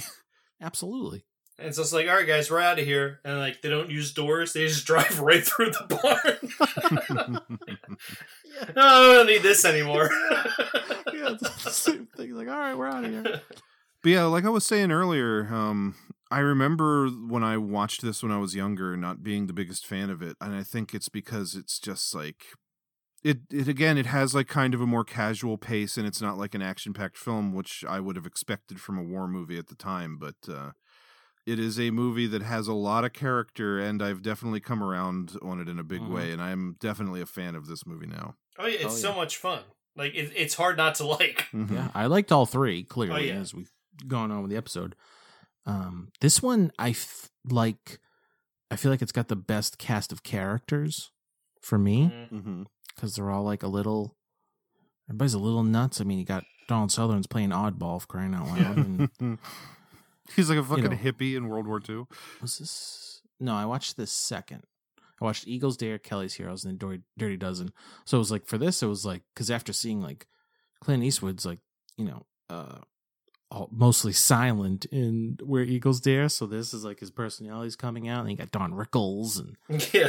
I mean, even like Telly Savalas, I was like, well, where the, you know, oh. this is someone I haven't expected to see, and I end up loving. Big Joe might be my favorite character in the movie. Oh, believe me, I'm ready to talk about Telly Savalas in this movie. By all means. Yeah. But, uh, you know, like just a fun, like crazy, wild cast of characters. Mm-hmm. Mm-hmm. I mean, I feel like Telly Savalas' mission on this movie was just to get the men laid. Like, the first half of the movie, he's like, guys, we're going to get drunk, we're going to have sex, we're going to have a party. Yeah. He's like, well, we don't I'm have I'm going to drive movies. into town and I'm going to find some dirty movies. Yeah, and then I love the scene where the guy in the Jeep comes back, he's holding like a big, re- like, ten reels of dirty movies. But, he's just yelling, barking at people. Yeah, it was great. The beginning, uh, where they're like... Uh, Uh, hey, uh, the captain wants to see you. Yeah, the captain. Yeah, I'll be right with you. And then later it's like, well, we don't have any booze. Hey, we don't have any booze. It's like, just mocking his troops. It's so good. Brian Weiner as Telly Savalas as Big Joe. But I loved it. I loved how he was the last holdout, too, for the whole scheme. And then they finally, you know, get him in there. Yes. Mm-hmm. I mean, but I, th- I think my runner-up, though, is definitely Donald Sutherland as Oddball. Like, I love the the um, oh. contrast of his character to the old-school soldiers that he's working with. I thought that was great. Mm-hmm. So good. Like, the hippie, the hippie uh, tank unit. It's just yeah. like, what is this? I love it. My favorite part of the movie is when they, they catch him just, like, lounging, eating cheese and wine. He's like, well, the tank's broken. What do you want me to do? They're like, fix it. And he's like, I don't know how it works, man. I just drive it or whatever. Yeah. I just tell it where to go. I also loved how he was so, like, like the tank was, like, a part of him. Like, he'd use, like, the gun to, like, slide down it and, like, look out the windows mm. and stuff. And the way he'd, like, oh, yeah. flip off the tanks. I loved all that stuff. Yeah, he's good. He's definitely a highlight of the movie, him and his crew. Uh, I just love, like, the idea of all the modifications that they made to the tank. Like, they play loud music, mm-hmm. and mm. they have some of the, the rounds that aren't actually, like, meant to do damage. They just fire paint. Mm-hmm. And then when that, like, comes back at the end of the movie, when that uh, enemy tank is uh, stuck down that road and it can't turn to face them to fire at them yeah. because there's, like, trees and walls in the way. I, I just love so Clint Eastwood turns and he goes, it's paint. All right. As though nobody else could tell. Yeah. It just splatters red on the back of the, oh, the tank. So good. I mean, any movie that's got a tank fight in it is going to score points with me, and this one certainly does. You know, it's funny. I think the last war movie I ever saw was Fury, what from what, twenty twelve? Mm, yeah. Good Lord. Yeah. Great, some great tank action mm-hmm. in that one. So, yeah. And like I say, going back to The Dirty Dozen, I also loved uh, Donald Sutherland in that movie, too. Like, his, like, awkward, like, kind of, mm-hmm. like, shy guy, but he does the fake general's uh, stick in the middle of the movie. It's funny, he, I was reading that he was, like, a last-minute addition to that movie. Somebody else was cast in the role and, like, dropped out or something. And he also wasn't supposed to do the impersonating the general scene. It was supposed to be, I think, Clint Walker, but he didn't want to do it because he thought it would be, like, an... I guess he's Native American and he thought it would be insulting to his people or something. I don't, I didn't fully understand the reason, but like on the day, the director was just like, okay, Sutherland, you're doing it. So it's like some of the, like one of the most memorable parts of that movie, like yeah. wasn't planned until the minute that it was supposed to happen. Well, it worked out. Yeah. You've also got Don Rickles in this as uh Crap game. Crap game. Crap. Like, who wrote the name Crap Game? Oh yeah. This is what our character's going to be. Crap Game. It's so like this is like particular to me, but I know Don Rickles the most just because he's in Casino. Mm. So like that's to me is Don Rickles. So I gotta be honest, it took me like a way too long to realize it was Don Rickles in this movie. Like too too long, but then finally I was like, oh man, this is great. I mean, I would personally know him most just to close my eyes and hear his voice, and I picture Mister Potato Head from Toy Story. Oh, nice. But um. It yeah, just by coincidence, just recently I happened to watch the first movie he was ever in, which was a another World War Two movie, uh, Run Silent and Run Deep. It's oh like yeah, a submarine, submarine film. movie. Yeah, yeah, and he's in that. And then when I was looking it up after the fact, I realized like, oh, that's the first movie he was ever in. Hmm. It's coincidental cool. that I just watched that and this at almost the same time. Mm-hmm. But yeah, it's it's interesting. Like when I watched Run Silent, Run Deep, uh, you know, Don Rickles being in that movie, like he's known for being a comedian, and I don't know like how well known he was at that point since that was his first movie. But then again, putting him in something like this, it's just there's like this feeling I get from old Hollywood, where like nowadays you have someone like a Michael Bay or a Christopher Nolan, and you always expect the same kind of movies out of a director once they have their niche. But like back in the day, if you look at the directors who made all three of these films and you look at what they made, it's like, oh, they made a couple of horror movies and they made comedies and maybe mm. they made musicals or something. Mm-hmm. And same thing with actors. It's like just because Don Rickles is like known for like being a comedian, like he would pop up in a movie like this. And this is a war film that has humor to it, but I just find that interesting, like how diverse, you know, maybe not diverse in the ways you would want them to be diverse these days, but how diverse yeah. the types of actors, like character sure. actors and things would be in yeah. these movies. Well, I feel like Don Rickles in a movie like this is just like the, even if he isn't like the true comic relief, you just kind of feel comfortable knowing it's Don Rickles, like in those situations where mm-hmm. like he's talking to the kid about writing his letters home to his mom and things like that. It's just like, that's not a funny scene or like, it's just like a scene to like to feel, you know, take you away from the war uh, aspect of everything and like kind of feel comfortable in that moment. Mm-hmm. Yeah, no, that's a good point. And it's also interesting that, like, you know, you know of him, even if, even if you're not super familiar with him, just like from hearing his name and his voice and stuff, that like, oh, this guy is known for comedy.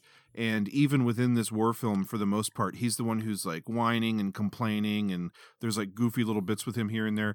But then in the end, during the climactic action, like, he's on that little like gun emplacement thing mm-hmm. outside the barracks. And when all the Nazi soldiers get alerted something's going on and they run out the front door and he's just blasting the fuck out of them in that doorway. Like they bottlenecked yeah. those guys. And Don Rickles yeah. murdered some people. Oh, big time. And I mean, that, moments that whole... later he gets like blown up in the shit house and he smells like shit, but like, he did get some murder on too. Oh, yeah. I thought that the last, like the final set piece, whatever that little oh, yeah. tale was, was so good. I loved it. Yeah. Me too.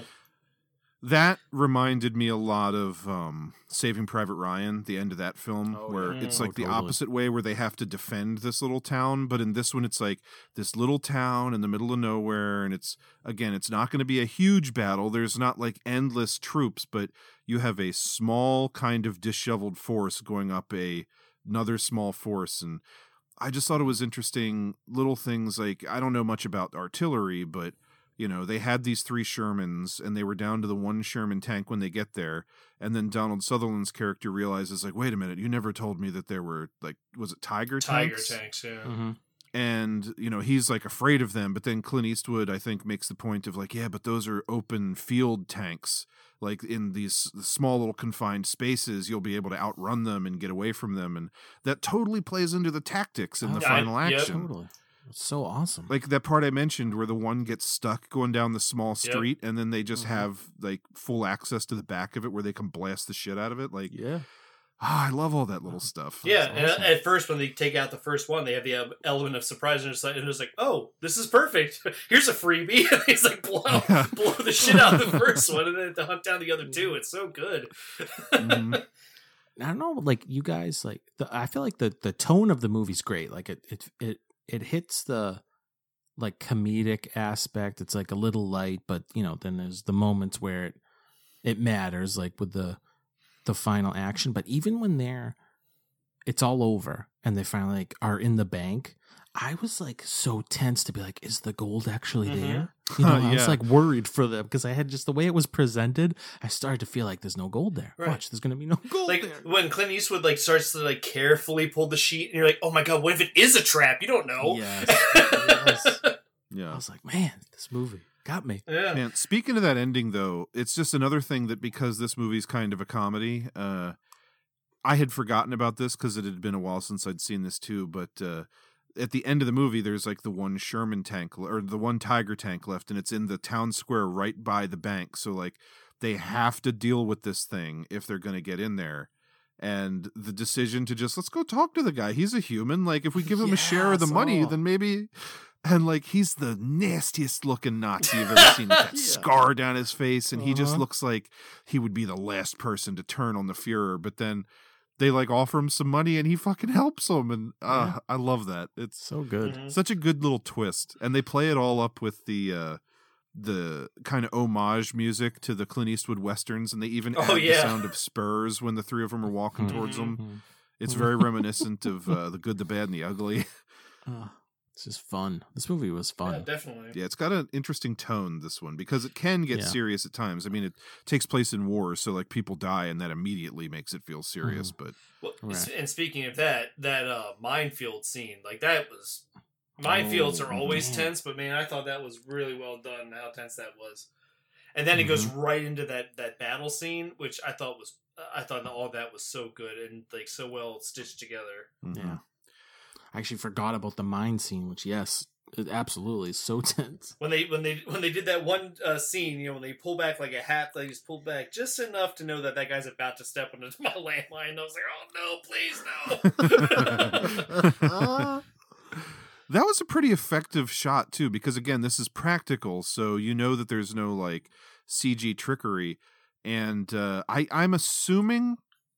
Because I've watched enough behind-the-scene features to know kind of how they do these things, I'm assuming that they had an air tank, like a, a ca- like an air cannon below him, with like a mm-hmm. bunch of dust and like fake rocks in it to just blast up into the air. But however they did it, that was a real human in the middle of that explosion, whatever it was. Oh yeah, real explosion, fake explosion. I don't know, but it was super convincing looking. Oh, absolutely. I mean, it, it looked like a real grenade, though. Like it, you know, like the explosion doesn't get you, but the shrapnel does, and like mm-hmm. it, it looked like something that just like hit him, and he just spun around, and the little plume of smoke and everything just worked so well. Yeah. But the great thing about that sequence is the staging of it, because they've got the minefield, which you can clearly see because it's in that like little dirt patch. It looks like it's like a garden or, or like mm-hmm. a crop field or something. And then it's right beside the road, which has that little rock wall that they can hide behind. And so, you know, you're watching the mine scene and you're thinking, okay, it's tense because they have to be careful. But then a couple guys are still trapped in there. And then here comes the Germans on the road. And it's like now the Nazis are between the guys on the other side of the road and the ones in the minefield, mm-hmm. and just the setup and the staging of it all, like, just, I don't know, makes for great tension. It's just really well done. Mm-hmm. Totally. Going back to um, the climax of the movie, like when they finally, you know, find the gold and everything works out for everybody, and then like does that like quick cuts of like townspeople and just like everyday people. Then it's like it's, it's inferring that like the end of the war happened in that very moment. That was really strange.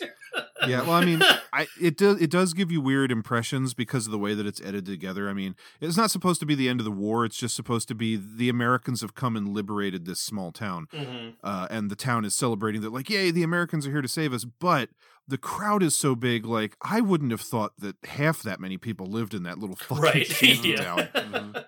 Well, but I also love that that they kept um, Carol O'Connor from finding them out. I, I thought oh, was, that was yeah. great. That too. is something I, I forgot about and I wanted to mention. I love the whole concept behind his character, and that's like a great comedic part of the movie where, uh, you know, because Clint Eastwood and his like small gang who are not trying to fight the war, they're just trying to be greedy and get this money. But in order to do so, they have to like do crazy shit and get behind enemy lines. And then when Carol O'Connor, who's like the general or whatever, hears about it and he doesn't realize why they're doing it, and he's just like, these are the brave men, like we need to mm-hmm. be more like this, and I'm gonna go down there and congratulate them myself. And it's like mm-hmm. not only do they have to worry about the Nazis, but then at the end you're thinking like, ah, oh, Jesus, is he's gonna show up at the last minute and they're not gonna get their goal?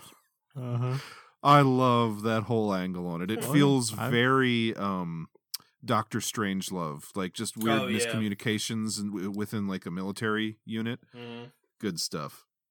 I mean, I, I might have even been on the edge of my seat then, just being like, come on, get out of there. He's coming. He's coming. Get the gold, you know? Well, the thing that I remember thinking this time is like, they're on their way there. Yeah, they have the Sherman tanks, but like their vehicle that they were riding in originally got destroyed. And then uh, Uncle Leo and his whole group of people are stuck back at the bridge. Like when they get to the small town, I'm thinking like, that's, how many bars of gold was it supposed to be? Like fourteen thousand bars of gold or some crazy shit? Yeah, it was. Yep. Yep. And I'm just thinking to myself, you know, I've never really handled gold, but I know that gold is very heavy. Like, how are they going to get all this gold out of there?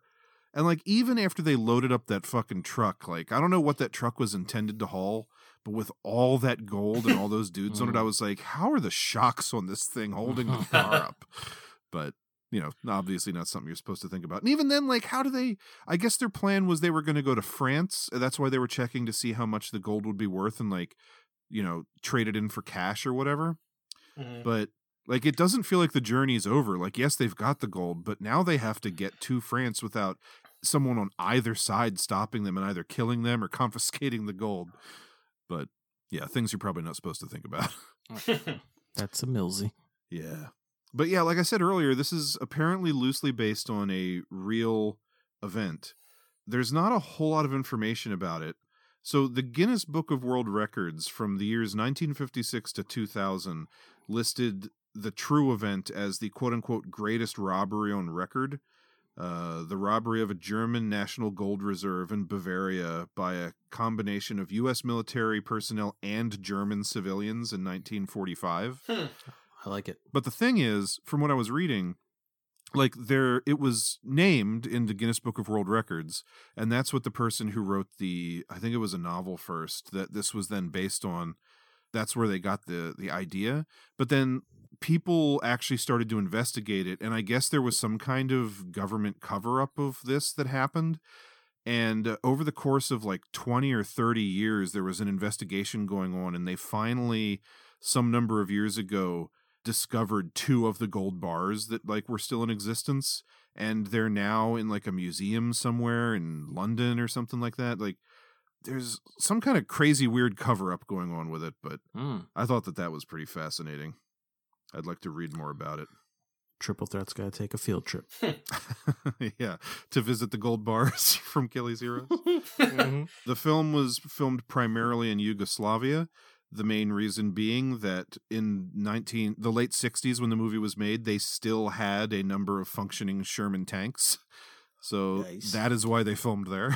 Yeah, I always thought that was interesting that like you could like rent out your army to a film studio and make war movies.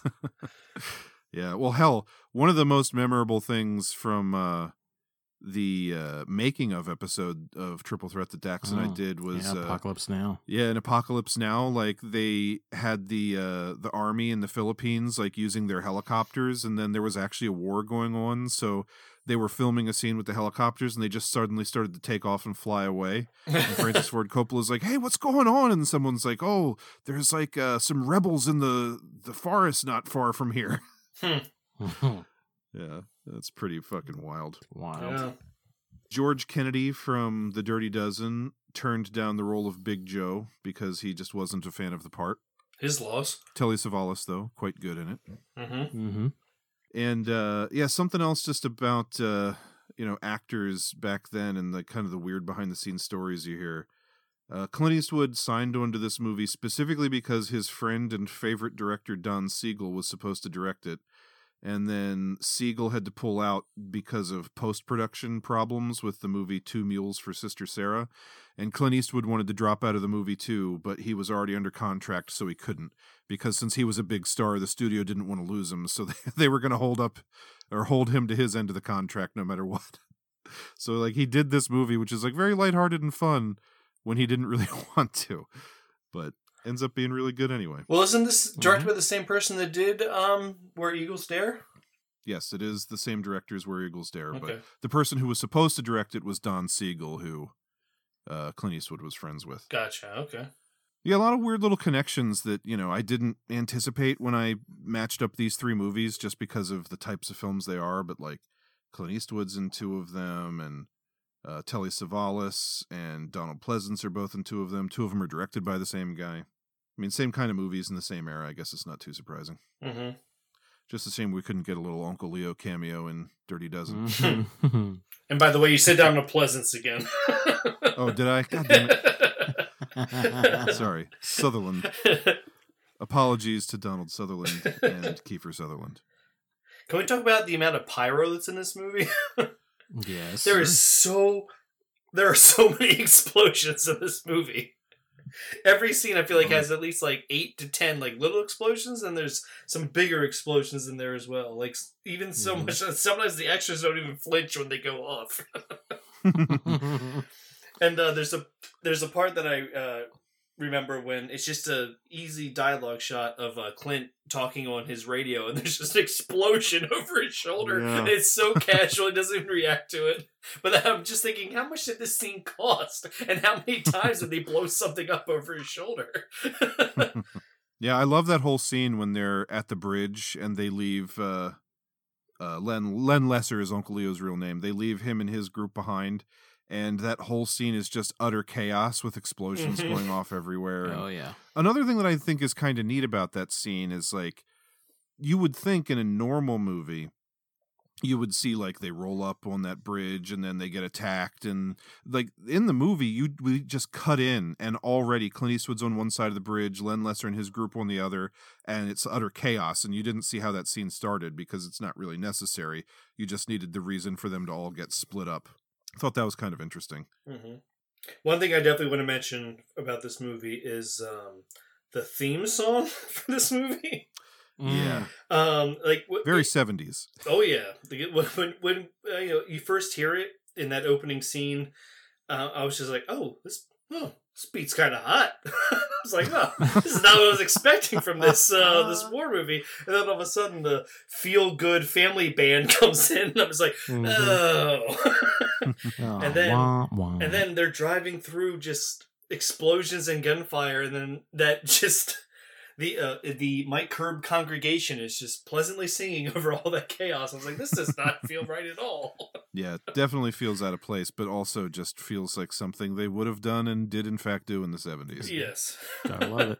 Oh, that's something I actually forgot to mention when we were talking about Where Eagles Dare is I love the music in that movie. Mm-hmm. Like that mm-hmm. main theme, it just... It feels kind of generic because I feel like there's been a ton of movies with themes like it, but during little moments when they're like uh, climbing on the side of a castle or something that's not all that incredible, like that music just helps add more like tension and suspense in that movie.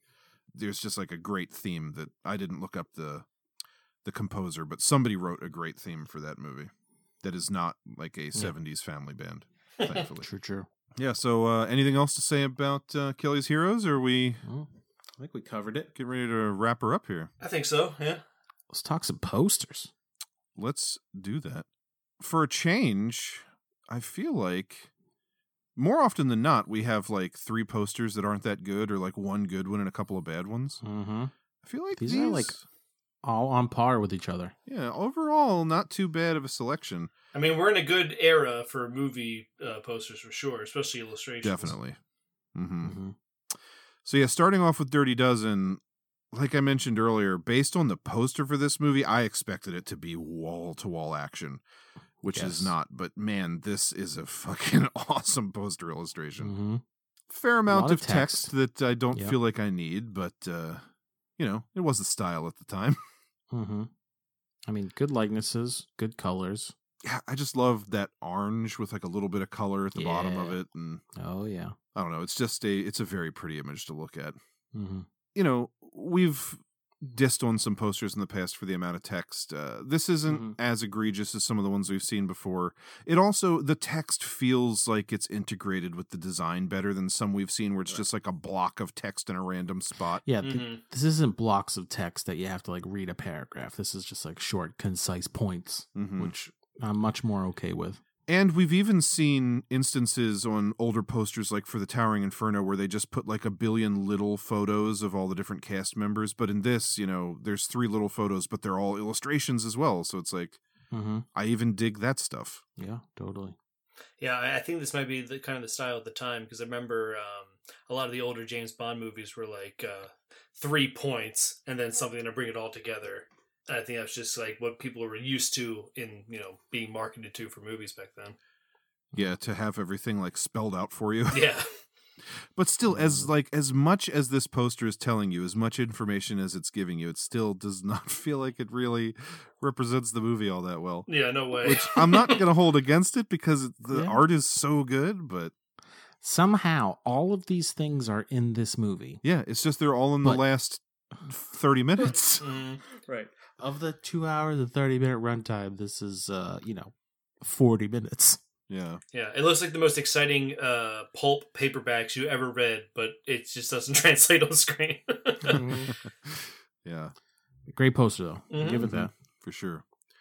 Uh, Where Eagles Dare. This one does commit that sin of having just like photos and little boxes of the actors. Yeah. They don't go overboard because there's only three of them. But this is another case where it's like, you have this beautiful painting. Why isn't that the whole poster? Mm-hmm. Mm-hmm. Why does it feel like it is, you know, three-fifths of the poster, and then it's like all this yeah. dead space around it?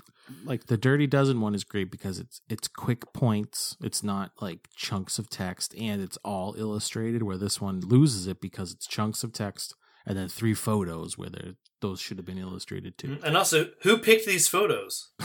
yeah. Like, these photos are just Richard Burton smoking, like his half his face is covered, and then the other two are literally looking down the barrel of essentially the same gun, squinting. Mm-hmm. like that, mm-hmm. that, that makes me want to see this movie. Well, to be fair, Clint Eastwood was always squ- That's uh, true. Squinting. Yeah, don't love the text on this one either, although it's kind of funny, but it doesn't really suit the movie.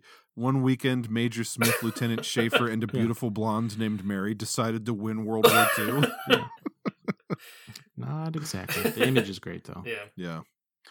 They must do what no army can do, go where no army can go, penetrate the castle of the eagle, nerve center of the Gestapo, and blow it up. Yeah, like, none of that text is necessary. Yeah. Like, I got that from the image. Like, you're telling me that an audience back then wouldn't just look at that fucking painting and say, yes, I want to see that movie. Right. It's like, why do you, you don't need text to describe the image directly below it. Yeah. Yeah. You had me at the, at the um, Nazis falling off of the uh, crumbling cable car. Like, I'm in. And even like the, uh, the text at the bottom, like the random yellow and orange text, I'm mm-hmm. not the biggest fan of. The title feels like it should be bigger. Oh, without doubt. But so it's like, man, there's some great stuff about this, but then putting it all together was not super successful. Yeah, like for like the Dirty Dozen works well too. Like, the main image isn't framed by anything, where this one is, so it closes in. It makes like the image smaller mm-hmm. just by closing enclosing it in black, and then just so much text and poor photos just take away from it. Yeah, agreed. Mm-hmm. And then Kelly's Heroes, not the best of the lot. Not the best, but also kind of perfect. Yeah, the likenesses are great. Mm-hmm. I love the likenesses. Um, yeah, they almost look like photos. Mm-hmm. Mm-hmm. And this is like the cleanest of the three. Yeah. Something about the tank and the guys walking in front of it. Yeah, I mean, it's cheesy, but I kind of like the, the fact that it's cheesy, because the movie, you know, kind of is cheesy as well. Like, I I, yeah, I, I feel yeah. like this really captures the overall tone of the movie the best.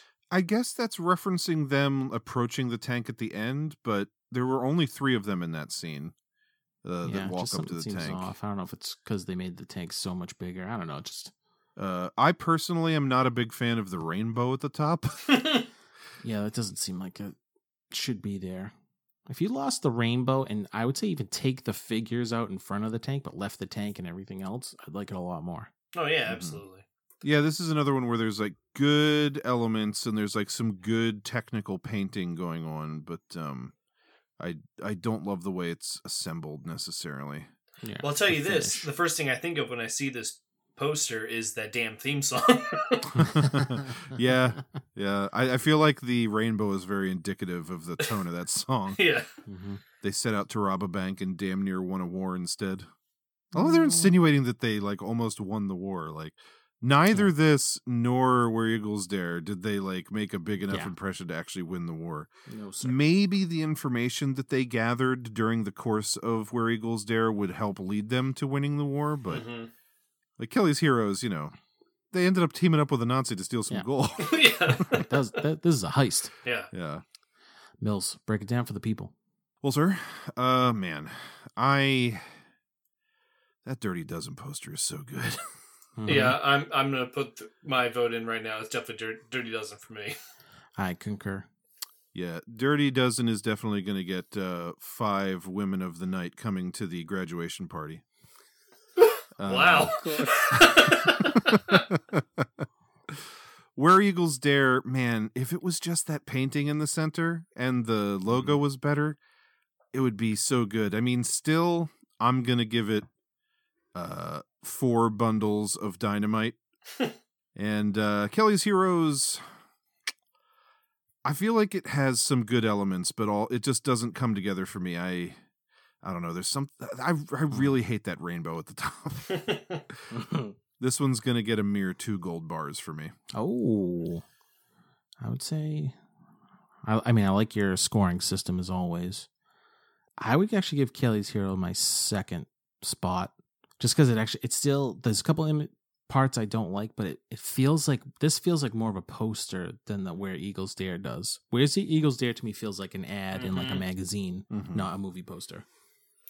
I just think the illustration, like in the center of it, oh yeah, I, despite the fact that it is muddled by other things, mm. that is so strong to me that it beats Kelly's Heroes for me it's personally. Great, but, great image. Yeah, it, yeah. The rest of it really ruins it for me. Mm-hmm. I can dig it. Cool, Brian. Well, my gut feeling was just rated on what I would want to put on my wall, and Dirty Dozen posters, you know, by far what I would want to frame and hang on my wall.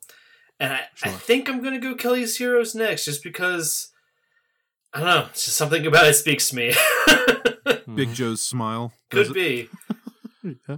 I, I I feel like the uh, the likenesses and just the overall feeling that you kind of get from looking at this poster, and I, I feel like I get more of the feeling of this movie from that one than I do um, Where Eagles Dare.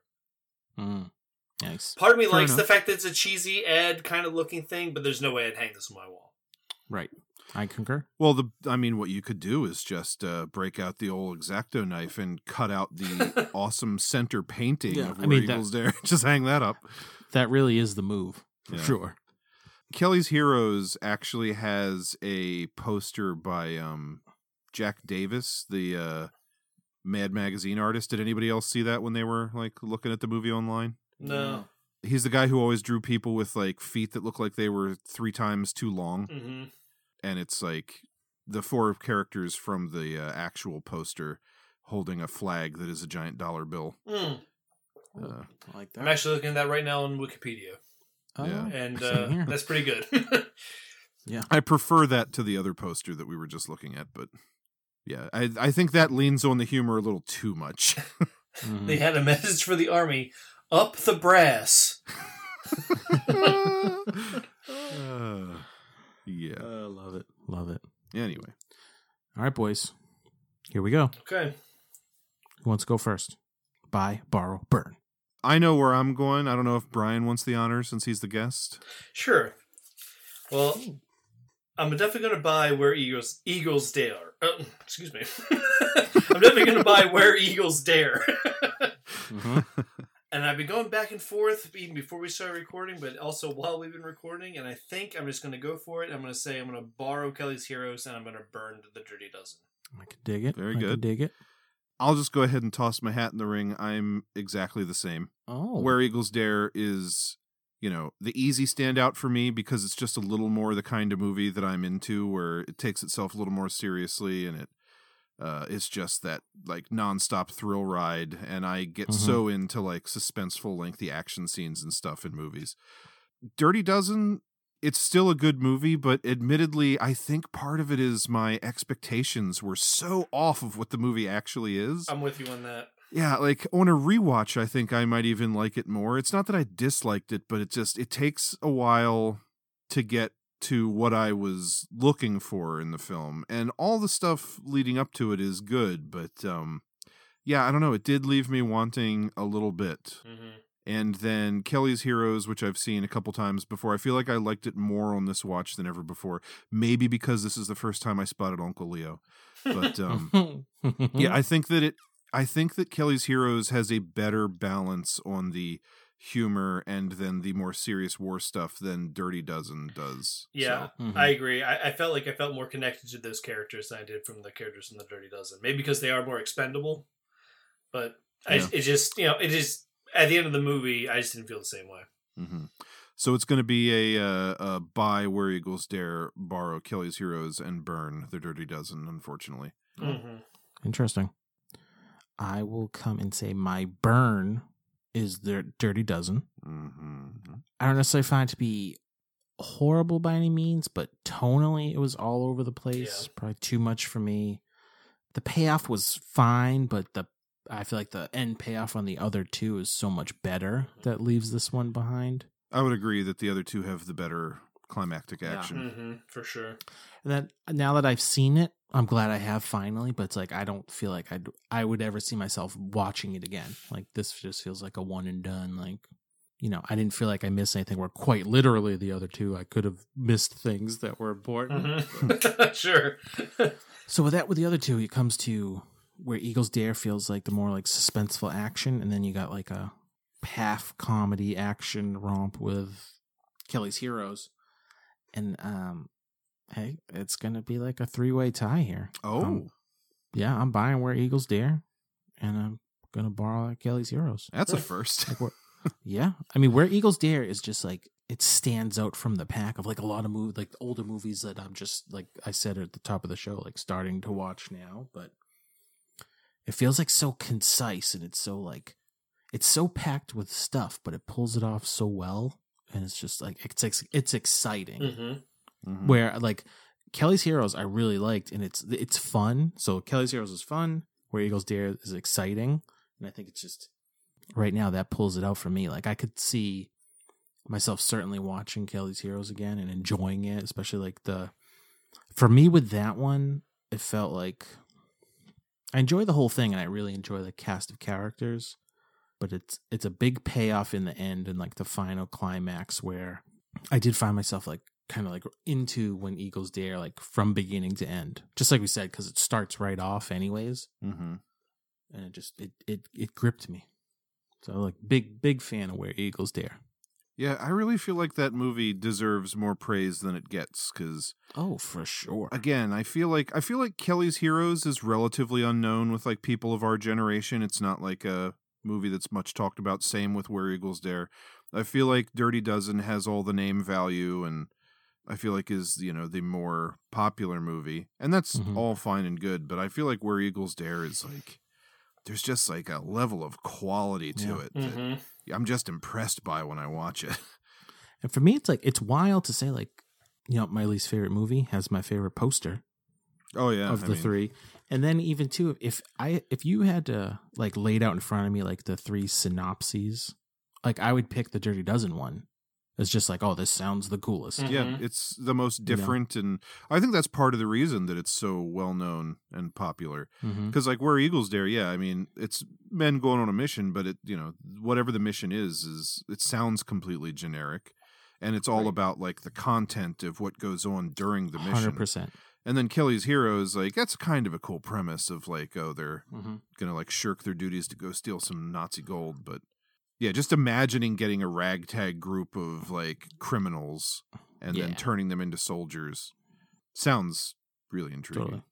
One thing I forgot to mention that I also, like, really liked about Where Eagles Dare was, like, it actually showed some some blood and some gunfire action, mm-hmm. which I wasn't expecting. They weren't, like, squibs, because I don't know where squibs became a thing, but it was probably closest to, like, the sixties, seventies, early seventies version of a squib, mm-hmm. but... Mm-hmm. I was happy to see that stuff, too. Yeah, there was something I, that happens once or twice in the movie. I know it's something that they used to do in films where they would, like, I don't know what it was. It's like some kind of red putty or paste, and they would, like, fire it out of a little air cannon into mm-hmm. somebody's face, and it would just, like, create a red blot on them or whatever, or wherever they were being shot. I feel like that might have happened once or twice in the movie, but more often than not, like, when they shoot the S S officer, you see Clint Eastwood take two shots, and then it, like, smash cuts to him, and he's already got, like, the holes yeah. on him. Like, yeah. I feel mm-hmm. like that happens more often than not, but there were a couple of hits that you watch on the screen. Yeah. So I was glad to see that stuff. Yeah, there was one, one where you see, like, a bullet hole in a guy's back, and it looked like it was that thing where they have, like, a turkey baster in their hand, and they squeeze it, and then that squeezes oh, the yeah. blood up mm-hmm. through the, uh, oh, uh, yeah. like, a tube out of their back.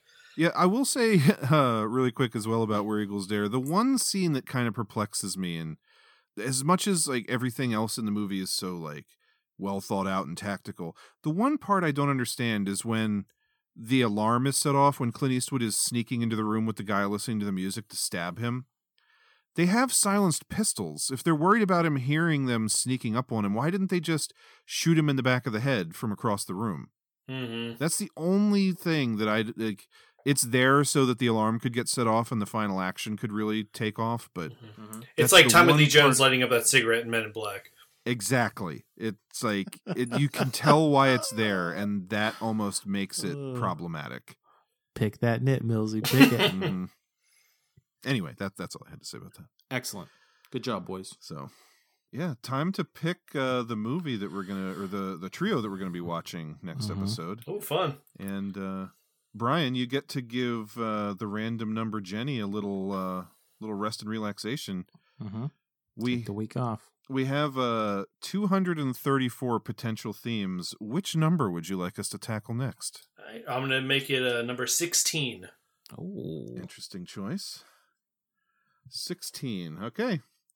The theme for next episode is nineteen ninety-five, the year it all ended. Oh, very excited. Very, very excited. Yeah, this one's going to be good. Hey, Brian. Yes. Thanks for coming on the show, man. No, this was no. awesome. Thanks for having me. I really appreciate it. It was fun. Like I said, I, I just, I love the fact that I watched three movies I probably wouldn't have watched if I hadn't been on the show. Mm. Oh. I had Where Eagles Dare on my D V R for a long time, but then my D V R broke. We had to send it back to the cable company, so I lost Where Eagles Dare. So this forced me to watch it, and it was great. So, yeah, thank you very much. Like, hand raised, like, totally. That's me with this show, with mostly all nearly every episode. Like, oh, something I know I should watch, but I just never would get around to. And I love greasing the wheels of other people watching movies that they wouldn't have watched otherwise. Mm-hmm. Yeah, it's just nice that I, you know, I watched something, or uh, broadened my horizons, like I mentioned earlier in the movie. Like, it, I, I didn't think that war movies would be like this. I thought they were all, like, just, you know, completely straightforward. And it was nice to have my uh ideals of what a war movie could be bent a little bit. Yeah, that's a good point, man. Well, hopefully at some point we can have you back on and uh, open your eyes to how vastly different uh, slasher movies can be from one another. Yeah, well, we'll see. Finger, fingers crossed. Brian's one and done. He uh, mm-hmm. he he got a good trio this time, and now he's out. Yeah, hey, go out on top. Yeah, no promises. We'll see. Yeah. So, uh, yeah, uh, thanks once again for joining us, Brian. Definitely. No problem. And uh, until next time, my name is Ryan Miller. I'm Joe Daxberger. And I'm Brian Weiner. Thanks for watching.